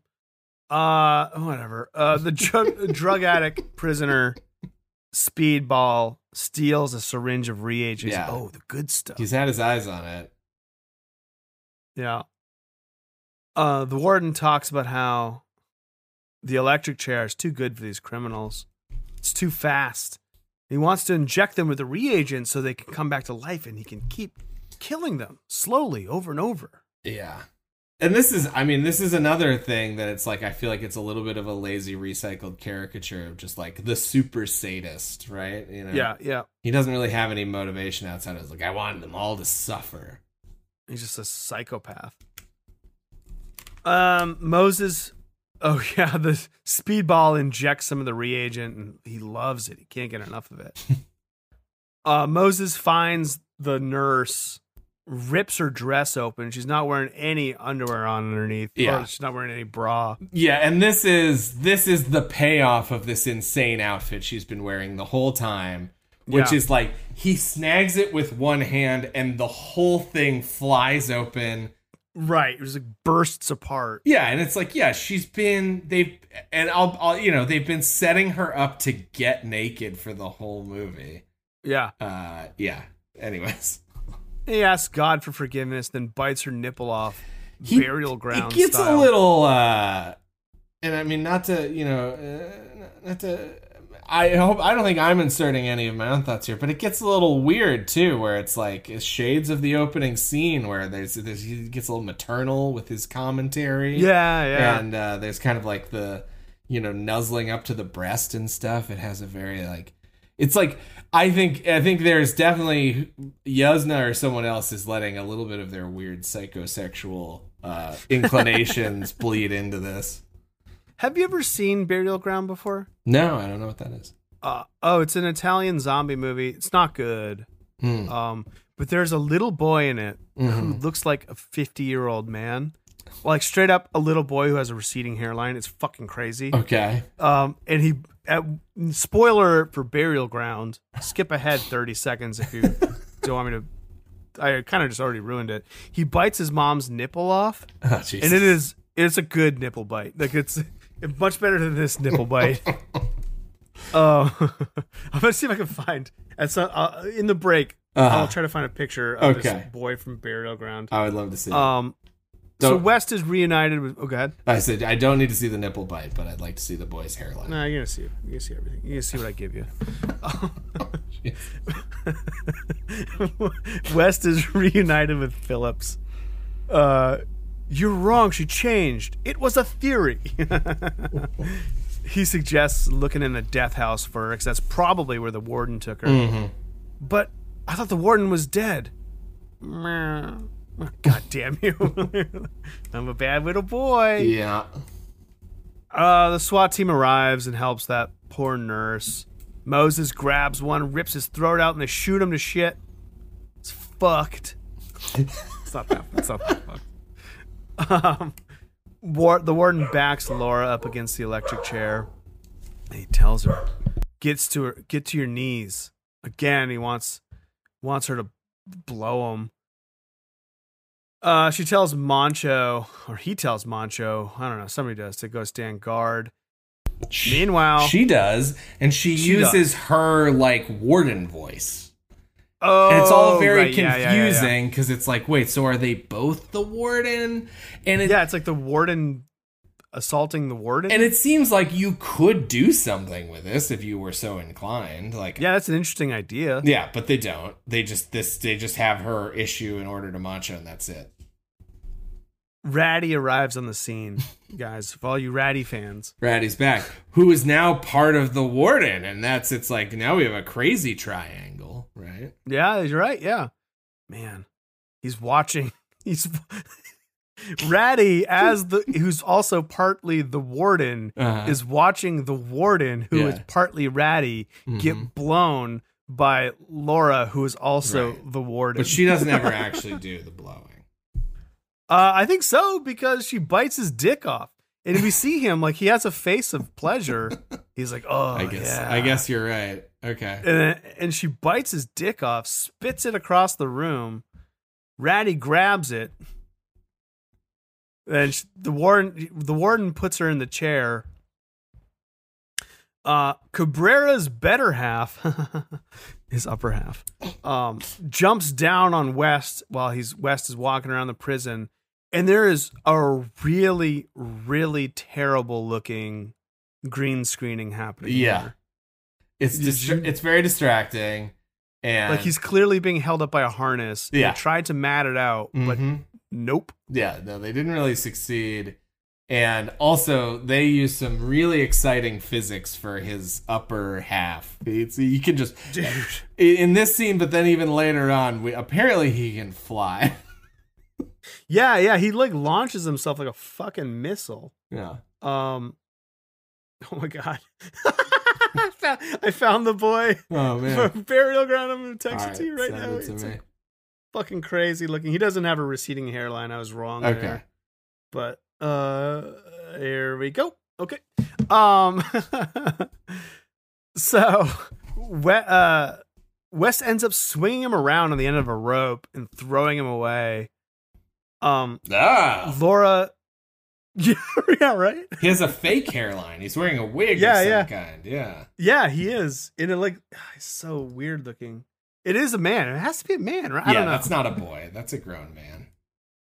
Um, Phillips finds Laura. She's smiling all weird. it's taking over. You got to get it out. I can't. Um, she like writhes a little bit and like she's like flipping between being possessed and not being possessed. Right. And she oh she opens her shirt. She's wearing a really weird scandalous top. It's like S and M adjacent. Yeah. There's no justification for it. Because everything that has happened has all happened in the span of one day, and she was alive Yeah. and normal when she showed up at the prison. Unless this Yeah, is just weird- something we don't know about that she like Yeah, likes to wear S and M secretly likes to wear this stuff under her clothes because she's like a tiny, tiny slit skirt too. Yeah. Like it's crazy looking. Um, the warden, uh, whatever. The warden comes and beats Phillips. I'm sick of this fucking warden. I'm sick of this movie. Yeah, speed Wes round. tries to Wes tries to get the syringe from the junkie. Um, he injects the rest into his arm, and then Wes kind of sits back and watches as he starts like bleeding from his face, and his eyes start popping. His chest bursts open. it's good effect. I Wes- like this. It's a cool effect. The Yeah. Wes Wes grabs his eyeball, and the guy's like a total wreckage of like meat and blood. And it looks cool. and skeleton like poking out and stuff. Yeah. Yeah, I think this looks awesome. Yeah. And he's like, "Hey man, you got any more?" It's a fun. This was one. This was like one of the handful of things in this movie that I liked and actually got a kick out of. Me too. Uh, Phillips and Laura struggle. The warden crab walks like a, to his cane. He's like, I guess he's walking like a rat. Yeah, you know, rats that walk like crabs. Crabs. Ratty's rolling the dick around like a log. Yeah, and this little section of the movie is just like, was this? It feels like a road trip or something. Like, Yeah, it does. Yeah. It does. Uh, Laura's punching Phillips. Cabrera's still coming after West. Um, she tries to. Laura tries to stick a stiletto into Phillips' eye, but he throws her off. Um, and then Cabrera launches himself like a rocket, like shot out of a cannon. yeah, he flies fifteen feet probably. It's fucking crazy. The guy's got some real massive upper body strength. We see him bench pressing earlier, so I guess they really set this up. yeah, Um, West beats him with a cane. Uh, Laura does the weird crab walk thing herself, and uh, she tries. To, okay, so she like puts Phillips' head between her legs, or she like crab walks over him, Mm-hmm. grabs him with her legs, and tries to crush his legs with her. Wait, with is her- this his head with supposed her to be some sort of callback to the beginning when he puts his head between his shit, I- sister's legs? I never thought about that. Neither Maybe. did I until you described it right now. But now, like, wait, is this a thing? it's crazy if it is. what a weird connection to like make a point to make. Oh no, just like before. Yeah. Phillips slashes Laura's throat. West uh, has strapped the warden into the electric chair. He throws a switch. The warden's face melts. And I think Ratty collapses, and I think the dick also collapses. I'm not sure. uh, it's like all in silhouette. Um, West finds Phillips cradling Laura's body. He's like, I had to kill her to save her, but I want her back. West takes his ID card. The SWAT team arrives and finds Phillips with the body. And says, uh, she's all right now. I gave her life. And we see he's completely decapitated her. Yeah. Um, West pretends to be Phillips and sneaks out past some guards. Moncho, who's like a zombie, sees him and is like dubious. so that we get that great callback. It's hilarious. Um, and her eye, Laura's eyes pop up, and she's still alive. Um, and I think Philip's like, "Tell him, tell him I saved you, Emily, uh, uh, Laura, uh, Emily." And they both start laughing. Screaming. Laugh screaming Yeah, in a ridiculous split screen. it's bad. Uh, so then West is like escaping on the lawn, p- reaches into his pocket, pulls out Speedball's eye, and throws it on the grass, which calls into question why did he save it. Yeah. If he's just all. to discard it. He walks off, fade to black, but this isn't it. Did you see the credits? Yeah. Did you watch these credits? Unfortunately, yes. They did. We get a uh, a fight scene between Ratty and the severed penis. I'd be curious to see what. I mean, this must just not exist in the sci-fi cut. Mm, yeah, But uh, yeah, and it's all in silhouette, um, or mostly in silhouette. And then there's some terrible CGI dick. It's Yep. it's a real mess. It's like it. What it really smacks of is like here's what I think happened. I think I think that one of the more youthful members of Yuzna's crew was like, "Oh, Brian, you know it'd be hilarious if we did like a fight scene between the dick and the rat." And he was like, "Sure, that's funny. Why don't you do that?" And it's like, you know, he didn't do it, so they like shot it like you know during some spare time or something, and Mm-hmm. you know i can just it's like too like it's some dumb fucking idea that he was like all right hilarious we'll put it in the end credits and it's like no it's not funny it's stupid and it looks shitty it's so stupid. It's so dumb. I mean, like, what a fall from grace for this series to like begin with this masterpiece of a movie Yeah. to like the last thing we ever see for Mhm. now is a rat fighting a penis. yeah I sent you another picture of the bear. i see it he's definitely a man and he has a weird like. uh, oh wait, this is fucking great. This is another be- uh, better, better picture. Hold on, hold on. this is uh, boy. maybe I'll. Tw- oh, wasn't there some picture I said I was going to tweet out and I never did? Mm, probably unbelievable well. all right Listeners, remind me if I forgot. oh something. jesus Okay, so for, for, for D, looks like an old lady in that one. yeah Uh, f- all right. For deaths, we got Emily, the milk zombie, Moses, Laura, Moncho. I guess the guard tossed by Moses off of a fucking balcony. yeah Warden Brando, Cabrera, the guard bit by Moses. Moncho, uh, I already said Moncho. Speedball. yeah What was your favorite? Um, and we got Laura again at the end, but then also Yeah. she's like still sort of alive. Uh, Speedball, that's my favorite. I like that one. It was a fun. The effects are good. They're gross, but it's like very shocking. And not shocking, but it's like really over the top. Uh, and yeah, it's like somebody somebody put a lot of work into a ridiculous effect on that one, and I think it looks good. Yeah. and it's kind of funny too. That one's my favorite too, but I'll give a shout out to the uh the zombie from the beginning of the movie. Um Yeah. what is next? Next is uh things that didn't age well. I Mm, mean, mm. I don't know. Where where where, where can we what can we say? so much Um, of this didn't age well. I this mean- movie didn't age well. No, this this movie definitely didn't age well. And yeah, it's and it's again, it is in that no man's land of a time period that at least at this point, right now in Mhm. 2021, hasn't distinguished itself as having like a fun retro feel or look of any kind. yeah, it just looks yeah. bad. This is basically what I would assign to almost everything from like 1997 through probably 2008, 2009 Yeah. and and even in 2010 it's not like things have a cool old look it's just like they feel modern enough that it's like you don't notice it you know Yeah, this is that weird gray gray uh point. What? What's what word? Gray area gray area. That's what it was. Gray Mhm. area of like not old enough to look cool like a 80s movie. Right. Even when an 80s movie looks bad. yeah And not good enough to look modern. So it's like just kind of looks shitty. yeah yeah and that's kind of how the whole movie feels i think Yeah. Good Yeah. call. Good call. Oh, right. Scary. We like to rate how scary these movies are.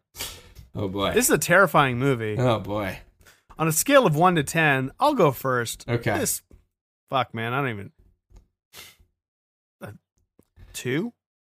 yeah two or three i mean i'm trying to think about it it's like you couldn't show it to a young person right No. so so it can't be the lowest end of the spectrum It's gory. Yeah. I'll, I'll go up to three. I think three is probably because the the gore that is shown isn't scary, other than Right. that zombie at the beginning. I guess. Like Yeah. the rest of it's not very. You're terrifying. right. It's not scary gore, but it's gory gore. But it's gory enough Mm-hmm. that if you're someone who's who's like, oh, that's horrible, then I guess it's a three. Yeah, I think. yeah. All right. And then finally, marry fuck kill. Yeah, I mean it's a, think, it's it's a kill. Sadly, I mean I wanted to, you know, I didn't really expect it to be anything but. Um, Mm-hmm. and, yeah, and like I said, it was actually a little bit better than what I was prepared for. Um, Mhm. but it isn't good, and I think especially, I think most people think Bride of Reanimator is already a pretty big step down from the first one. Uh, and Mhm. it and it certainly this pales in. I I read like a real critic review and a bunch of letterbox reviews, and people are like, I actually like this better than Bride of Reanimator, and I, was I like, read that too. it's like you're fucking high. You're insane if you think that's true. I Yeah. don't know. I mean, like, whatever. I'm not going to yuck your yum. Right. Actually, write to us if you like this movie better Mhm. than Bride. Let us know. Yeah, tell or if you even like Bride better than the original. I can see. I can imagine a world where somebody thinks that. Yeah, I don't know. Yeah, I guess. I guess, I mean, people think a lot of crazy shit. Um, yeah. Well, not to step on our ratings, um, which we're gonna do after the break. But yeah, this will also be a kill for me. Um, and I agree, it wasn't as bad as I was expecting. It Mhm. was bad in some pretty infuriating ways, Right. but not the complete total shit show I was coming in expecting. yeah. Um, there were things that I liked. You know, we talked about it. I love that Mhm. speedball scene. I like Right. the, the zombie at the beginning. Uh, there's some cool ideas. Yeah. Like The NPE stuff Like is not a bad idea. not a bad idea. It's a good heightening of of the. uh It makes sense. Like that's a good idea. Mhm. I just wish it would be in a better movie. Yeah, you got to get better co-stars for Combs, better sets, and a better Yep. script. and, Yep. and you'd have something fun. You'd have something cool. if this was movie was completely different and better in almost every Yeah. single Mhm. way, Yeah, yeah. it would be good. Absolutely. I agree. Well put, Eric. Thank you. Okay. We're going to take a quick break. Well, for us, not for you. You're going to just roll right into it. And then we're going to do our superlatives and final rankings for uh, this series. All right. We're back, and it's time for our superlatives uh, for this entire series. Yeah. We have three different categories.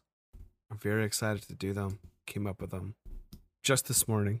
but that doesn't mean they're rushed. No, they're, they're, very still good. Sometimes Mhm. the best ones just come quickly, you know, and a, a burst of inspiration. Exactly. Uh first up, we have most egregious instance of medical malpractice. Yeah. This is a series about doctors, and boy oh boy are these bad doctors. There's a lot of bad doctors A lot there. of bad doctors. Where's that addition to the bad universe? We got a bad Santa. We got bad teacher. Oh. We got bad grandpa. I want bad doctors. bad doctor? Yeah, maybe uh maybe once we get through the pandemic, it's time for just take these frontline workers down a peg. Let's get going on this bad doctor skip back. Um. All right. So I'll go first. Uh, a lot to choose from. Mhm, Um, yeah. But one that I keep coming back to in my head. Uh, I don't want to spoil my rankings, but I found that one movie, a single movie, hmm took up a lot of these for my. Sure. you know what I mean? Like, let me just say what it is. Uh, it is Doctor West stealing Gloria's head after she passes away. and there's a lot of things that West Yeah. steals a lot of bodies. Mhm. Yes, yeah. But there's something especially like wrong about about snagging a head. about snagging a head off of this poor Yeah. cancer patient that Mhm. your your doctor partner is like creepily Yeah. in love with Mhm. and also like enlisting the help of Ernest to help him and Ernest being like was she hot That's very fair. Yeah. No, I think that's a good one, and I do think that's that's definitely a violation of just countless ethical imperatives and and codes, and yeah, it's definitely not cool. oh not to derail us Uh-huh. did you ever read that story about the um oh god what were they like a medical were they embalmers or, or something it is a place in arizona that basically w- had body parts just rotting in open like everywhere Mm. it's this disgusting No, story That's horrible. um God, I'm missing the details. I'll look it up. It was like truly horrifying. Um, they're just like completely not up to code in any way. Yeah. There's like bodies out of the freezers, like like a penis was just like sitting around. Was it fighting a rat? It was fighting a rat. Uh, but that's what their lab in Uh-huh. Bride reminded me of. yeah, yeah. No, that's that's definitely fair. And um, yeah, for mine, uh, let's go ahead and and heap on to the sort of uh, what's the word I want to use here? The uh, offenses that are perpetrated upon Gloria. um, Yeah. because yeah my malpractice was also uh, centered around her as a patient And here's what i'm going to say. I as i sometimes do i got a little tricky i got a little creative. Perhaps one might argue that i overcomplicated what was otherwise a straightforward question. Um, but the more i thought about it the more i realized that 95% of the nasty shit that these guys do is at least with dead bodies and dead corpses Yeah. and and or things that they've brought back to life and the more i thought about it the thing that made me the most uncomfortable throughout maybe the entire series was dan's creepy interactions with the still alive gloria Yeah. specifically the like you remind me of meg who lived which yeah. is yeah. such a fucked up thing to say to a terminal patient and like the relationship that he maintains with her is uh very inappropriate i Mhm. think uh it would be less weird if they just fucked Yeah, yeah, it really would be. Um, I'm glad you said that. That was my runner up. Was I'm glad it? I didn't make it. Yeah, yeah, yeah. Because then it is so fucking weird and bad. It, Yeah. like it really like Yeah. makes him seem like a villain. it does and you know what they do all sorts of terrible things but it's more like they're like grave robbers you know they're not really in the traditional sense like anytime they're treating a still living patient they're generally trying to do Yeah. the right thing it's just Totally. once once at once that moment of death has come then it's all bets are off Yeah. Uh, so I found uh, the headline is from Fox Five Oh, is God. FBI found bucket of human heads, other body parts sewn together at Oh. donation facility. what Yeah, it's yeah. Look it up. It's fucking crazy. It's a crazy story. it's like real life herbert west shit yeah, it, re- it really is. Well- um, all right. I mean, speaking of body parts being sewn together, I think that gives us a really natural segue into our next category. Do you want to, Mhm. do you want to tell the folks at home what it is? Yeah, it is. Uh, this is a great turn of phrase coined by Mike here. Abomination most offensive to God. Yeah, I went first last time. Why don't you go ahead? sure. Uh, so this one was one that I texted Eric later on, and I said we got to do a top three here because there are just too many. They too many times they spit in God's face uh, with their creations, and let's be honest, it's mostly Herbert. But you know, Yeah, yeah, yeah. it's a team effort with those guys a lot of the time, and I guess with Howie, but he doesn't really he doesn't pull Yeah. any really weird shit. He's just you know sucks. Yeah, he's just not a good Yeah. doctor. He escaped a lot of criticism from me in the middle in the in so far in this episode, but I just want to be clear: he does a bad job as the co-lead of that movie. he's not Yeah. he's not compelling. Um, Yeah, not at all. Okay, so my number three uh, is I'm sure a fan favorite. It's a favorite here at Killstreak Industries. Um, and like you said, a lot of stuff coming from, I think you were alluding to, a lot of things coming out of Bride of Reanimator, even though, Yeah, it really is. you know, it, it, which which could be surprising. But I'm gonna go with the old uh, dog with a with a human hand.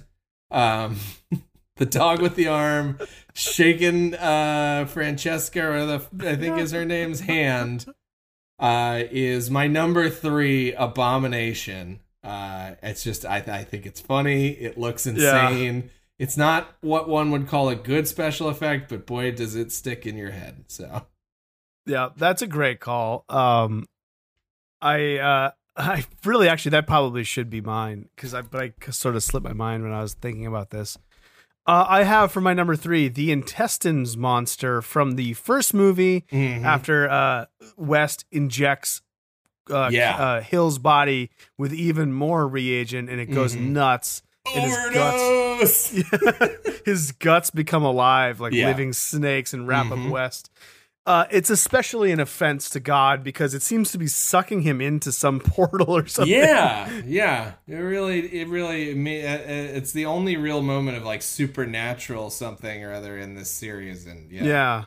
Maybe we get Uh, a little assist from Satan. So that's that's my number three. But man, that dog is so fucking funny. It's, I love how it grabs her hand. It's so funny. Um, well, so my number two was also the intestinal uh, tentacle monster. Oh, there you go. Um, so I'll use this space to shout out an honorable mention um, that I didn't really like. I've know I've seen it before, and it felt too similar to the dog with an arm to really like give an award to. But I do want to give a special shout out to the foot head. Uh, yeah, yeah. I was toying with that one too. which is which is upside down, right? Isn't it like or It's because foot it's like hand, right? no, it's it's a human head sewn. Oh, oh, when the in the wall. Yeah, yeah, okay, yeah, yeah. it's when everything comes out of the crypt, but it's Mm-hmm. like upside down. So the head and the foot are upside down. It's very confusing. it's like, wait, what? He gave this thing a foot. Why isn't it standing on its Standing foot? on it. Yeah. yeah, I don't know, but anyways, it's funny. it looks ridiculous. Yeah. Uh, so my number two, also from Bride of Reanimator, um, and it's one that really just stuck out to me Mm-hmm. when I was watching it because it actually kind of like gave me a, a jump scare. Yeah. Is the two faced monster that grabs um, sure. uh, Francesca at the end? It's a fun reveal where it flips over, it flips its head around and it has Yeah. another face on the other Mhm. side. It's actually pretty scary. Yeah. Uh, so that one's going to be my number Okay. two. Numero Absolutely. dos. That's a good one. Spanish listeners. Everybody who came over here from uh, the Fantastic Factory. Um, so, uh, my number one. I hope I, I, I don't know. I guess I don't mind if we have the same one. I hope mine's not the same because I don't want to steal all your thunder. But uh, my number one, uh, again, something I took uh, perhaps a little more seriously than a question like this needed to be taken, and I think both thematically, conceptually, and in terms of what the end result is. I could not put anything else in number one except for the bride herself. Yeah. Uh, That's my number one as well. yeah. Uh, it's just, I mean, it truly is. They take what is already kind of a fucked up conceit of like the Bride of Frankenstein, um, Mm-hmm. which I now I think about when I think about how gross and offensive and insane the the project is, and then I think about it, it's like yeah, they're obviously not that explicit, but that is what's going on, kind of in Mm-hmm. the original Bride of Frankenstein. I'm like, yeah, that's pretty fucked up for like the 30s. Um, Yeah, it really is. Sew together a bunch of body parts from different people and bring them to life. Um, and yeah, but for me also explicitly because the abominations category was also like I was thinking about really gross stuff like tissue rejection that moment in particular. yeah. And, and also her consciousness, like her Mhm. realizing that she's disgusting, Yeah. is like pretty heartbreaking, and and that like added another layer of Yeah. like abomination or like to the whole thing. Mhm. the Yeah. hands, the hands of a waitress, the arms of a waitress, the the feet of a ballet dancer. Yeah. It gets really weird. It's like, yeah, the hands of a blackjack dealer. Ah. the womb of a virgin. Yeah, Right. it's uh the bride. I think is the kind of the only answer for for this hmm category. It's uh, it's funny It's- that we're. It, it's really striking to me that we've been talking so much about bride and that it Mhm. was taking up so much of my thinking while making these categories. Me too. Well, and I mean, I will get. I'll save my commentary, but let's revisit that in a second when we talk about uh, our final rankings, Mhm. uh, because I do think that it's a reflection of you know some of the strong suits of that movie. Um, yeah. Um, we have one so, more uh, anticlimactic category. Though. Yes. uh, there's a lot. There is a, a bit of nudity in each of these movies. Uh, almost none of which is sexy. Yeah. So this last only- category. The only exception I will shout out the one great bit of nudity, I in my opinion, is Barbara Crampton's first sex scene in the first movie, and it's Yeah. like, yeah, very welcome. And then it's a lot of rough stuff from there on out. It really is. So this is least sexy nudity. Um, I'll go first since Okay. you went first last time. Uh, I really thought about this one a lot, and I have a I have a runner up which I'll shout out after. I hope this isn't stealing your thunder, Yeah. but really it is the Doctor Hill sexual assault by a head to Sure. Barbara Crampton Yeah. it's uncomfortable. It is horrifying, and I know it's a horror movie, so it's like yes, it, it accomplishes what it's doing. Uh, I felt bad for Barbara Crampton to have to do that. Yeah, you don't just Oh. feel bad for Meg, you feel bad for the for the performer. yeah, exactly. Yeah, so that added another like layer of it Mm-hmm. to me. Um, and Barbara Crampton, I have a massive crush on. I just don't like seeing her like that. Sure. Um, so yeah, that that's gonna be my least sexy nudity in the series. Okay. Well, mine was one that might come as a bit of a surprise, but for whatever reason, it really rubbed me the wrong way. And I've already kind of complained about it a little bit. And it was this it's this scene with the the sexy nurse Yeah, and and Moses in Beyond Reanimator because like I, I agree with you. That's a really unsexy unpleasant scene with Barbara Crampton.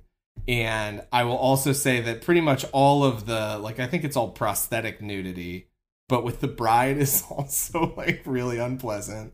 Yeah, um, but the nurse, it's just the way they shot it, and almost like the Benny Hill esque way in which her Uh-huh. dress just comes flying off, and then this creepy zombie weirdo is like staring at her nipple, and then presumably bites. I don't know if he fully bites it off or if he just bites it harder. I don't like. I don't know. I don't want to know.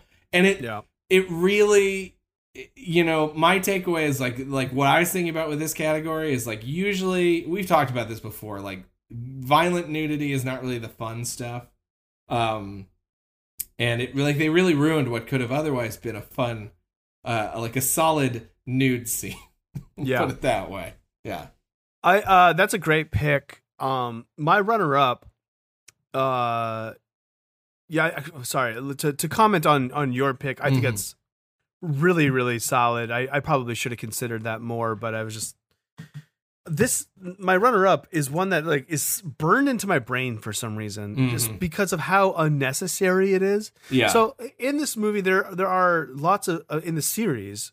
There are several like new dead bodies, sure which yeah. I think we were complaining about. It's like, well, yeah, I guess we do Mhm. see boobs, but it's on a dead woman, Mhm. like which is gross.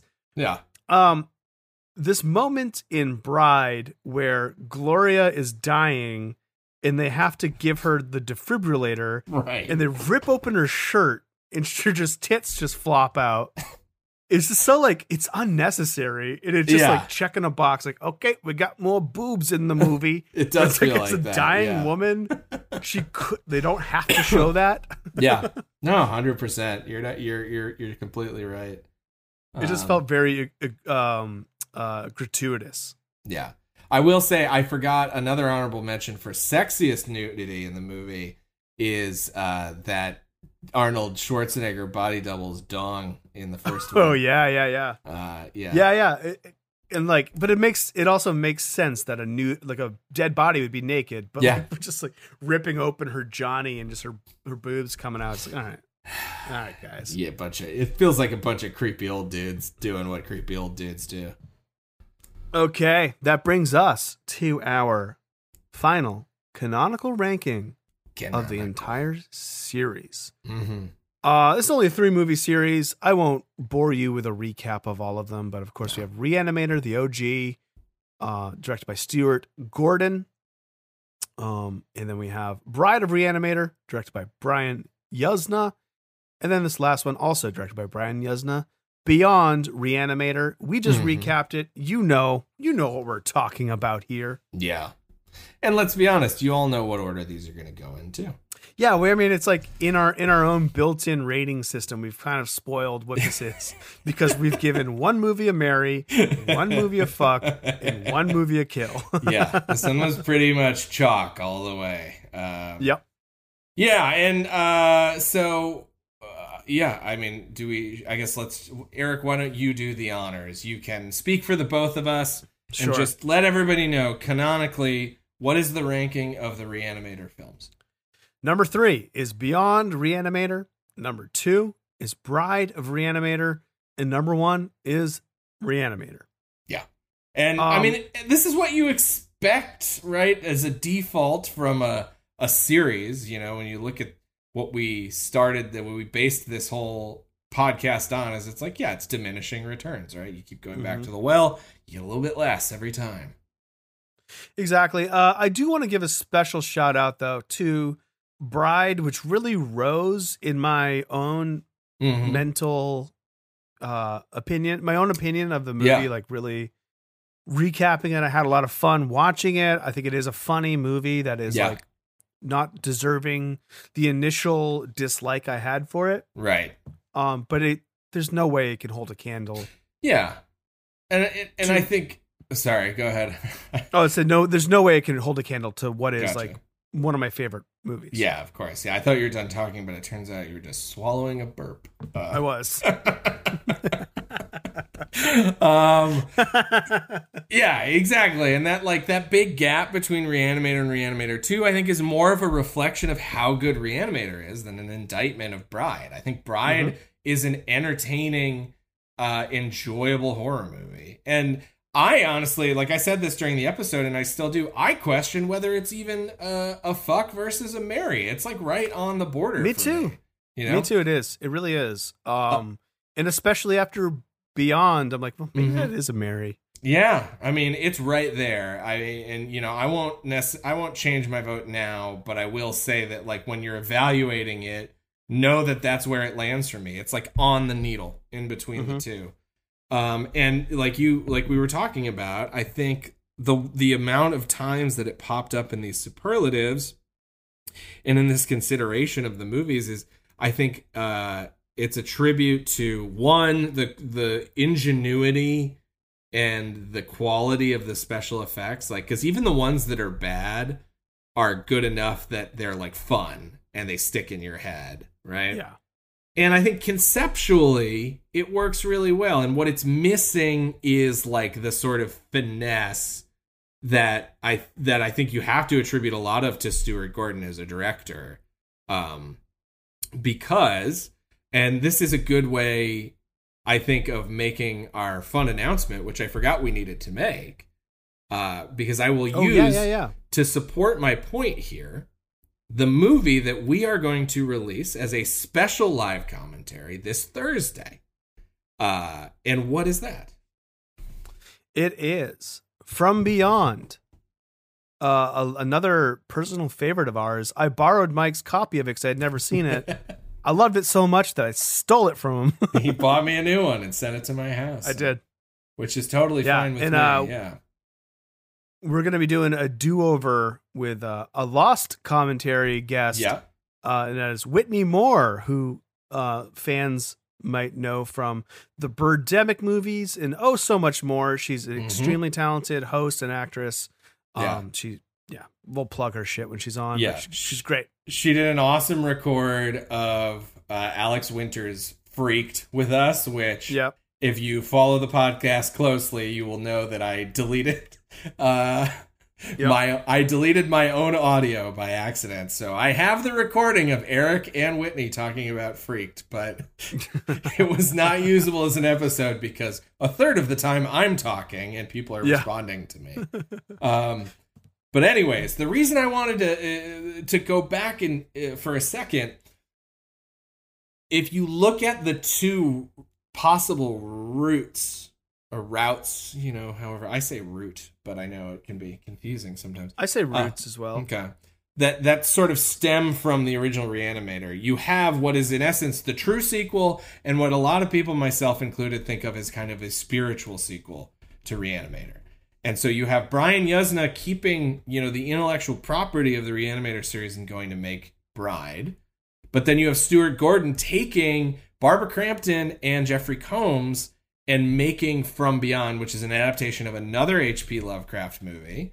And if I'm not mistaken, I'm pretty sure Yuzna produced From Beyond. I think, you know, it was the same um it yeah, and in fact he worked on the story too. So it's uh you know, it's it is the same relationship that we have in Reanimator essentially where it's like so I don't want to take away from Brian Yuzna. It's like him working with Stuart Gordon is what the mm-hmm. magic that was the special sauce was like working together on this stuff. Because unquestionably a lot of the effects and if you want to call them gore or just the, that that the the work the effects work that goes into the, from beyond is clearly Yuzna's influence. Because you can mm-hmm. see from the stuff that he does later on including Bride of Reanimator right?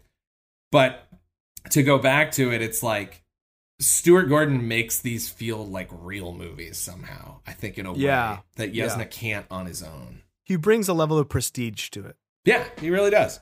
Uh, and that's the thing that you can't escape with Reanimator, and that's what makes it one of my favorite movies ever. You know, Mm-hmm. Yeah. All right, yeah. So I'm excited to record that. Uh, if it, if on Thursday it does not come out, then maybe something else, something happens. But Oh, that is the plan right now. that's me knocking Uh, on wood that everything's going to go just fine. Yeah, Okay, it is time now to unveil the next series that we're going to be covering. And uh, I put my thumb on the scale a little bit for this because I just bought a seven movie box set. So that's a little clue right there. It's seven movies long. Why don't you tell our lovely listeners what the next series is, Mike? sure. Uh, it's one that we've uh, been talking about doing since. Uh, I mean, it's been on the hit list since the beginning of the podcast. I'm very excited that we've finally gotten to it, and I think it's one that when we're all said and done, I'm curious if it's going to rank towards the top of highest overall quality for a total franchise, especially considering the size of it. You just said it's seven movies. Mm-hmm. And I'll say this I don't think you're going to find another franchise out there that's seven or more movies that maintains at least the average amount of quality that this one does. And that's just my personal opinion going in. It's been a long time since I've seen a lot of these movies. If you haven't guessed it, uh, we are going to spend a good month and a half with everybody's favorite killer doll. That's right, Chucky, the Child's Play series, the brainchild of Don Mancini. We're doing them all. Yeah, man. So uh, we're going to do Child's Play, Child's Play 2, Child's Play 3, Bride of Chucky, Seed of Chucky, Curse of Chucky, and Cult of Chucky. A few a few first time watches for me. Yeah. I, I've never seen I don't think I've seen three Mm-hmm. and then anything after Seed. I've seen Yeah. one, two, and Seed. Or, Here's uh, something else I should. I should call out that we never really talked about because when we originally said we want to do Child's Play like a year ago, uh, or you know eight months ago, whenever it was, we had said okay, we're not going to do remakes, but then we have done sometimes remakes and sometimes not remakes, right? Like with Friday the Yeah. Thirteenth, we were uh, religious about it, and we did do that remake, but then we skipped the Texas Chainsaw Massacre stuff. So, are we going to say officially right now that we are snipping 2019's Child's Play? I don't know. I don't know if I'm ready to make that decision. Okay. Well, what do you think? I mean, it's only one movie. It is only one of the reasons. One of the reasons why we didn't do it for Texas Chainsaw is because there's like three of them. Yeah. Um, but this is only one, so I don't know. I think we could consider it. I think that's something to uh, chime in. Let us know. Mhm. Uh, send us an email, send us a voicemail, send us a message on Instagram, Twitter. You guys know the handle by now. I would hope it's Killstreak Pod everywhere you go. But this is a perfect example of something like to me, I want to make this decision based on what our audience would prefer. Do you want us to wait one more week before we move into our next series so we can talk about what's probably an inferior remake? We will Mhm. do that. But yeah, if you- one that is like almost universally, I think, panned. yeah, I think so. Yeah. Uh, we'll leave it up to you folks at home. Yeah. All right. Well, there you have it, guys. Thank you for joining us. And um, we love you. We love you. Please look for that episode on Thursday. I think it's going to be a lot of fun. We have not Mhm. recorded it yet, so I can't promise it's good. But I I also want to say that if you guys have never seen From Beyond, it's fucking great. Uh, it's Yeah. not, yeah. Like I don't know if we really stressed that enough. That like uh, because we're not gonna you know we'll do a fuck marry kill at the end, but we're not gonna rank it within the Reanimator series because it's not part of it. But I'll say this: if it was in the Reanimator series, it's easily number two. Oh, for sure. Yeah. I might even rewatch it tonight in in before we do the live recording just to like Wow. Freshen it up. I don't know. Maybe I won't. Clear the clear the pipes. But I'm thinking about it. Uh all right, guys. And as always, Ratty is not going to be very happy.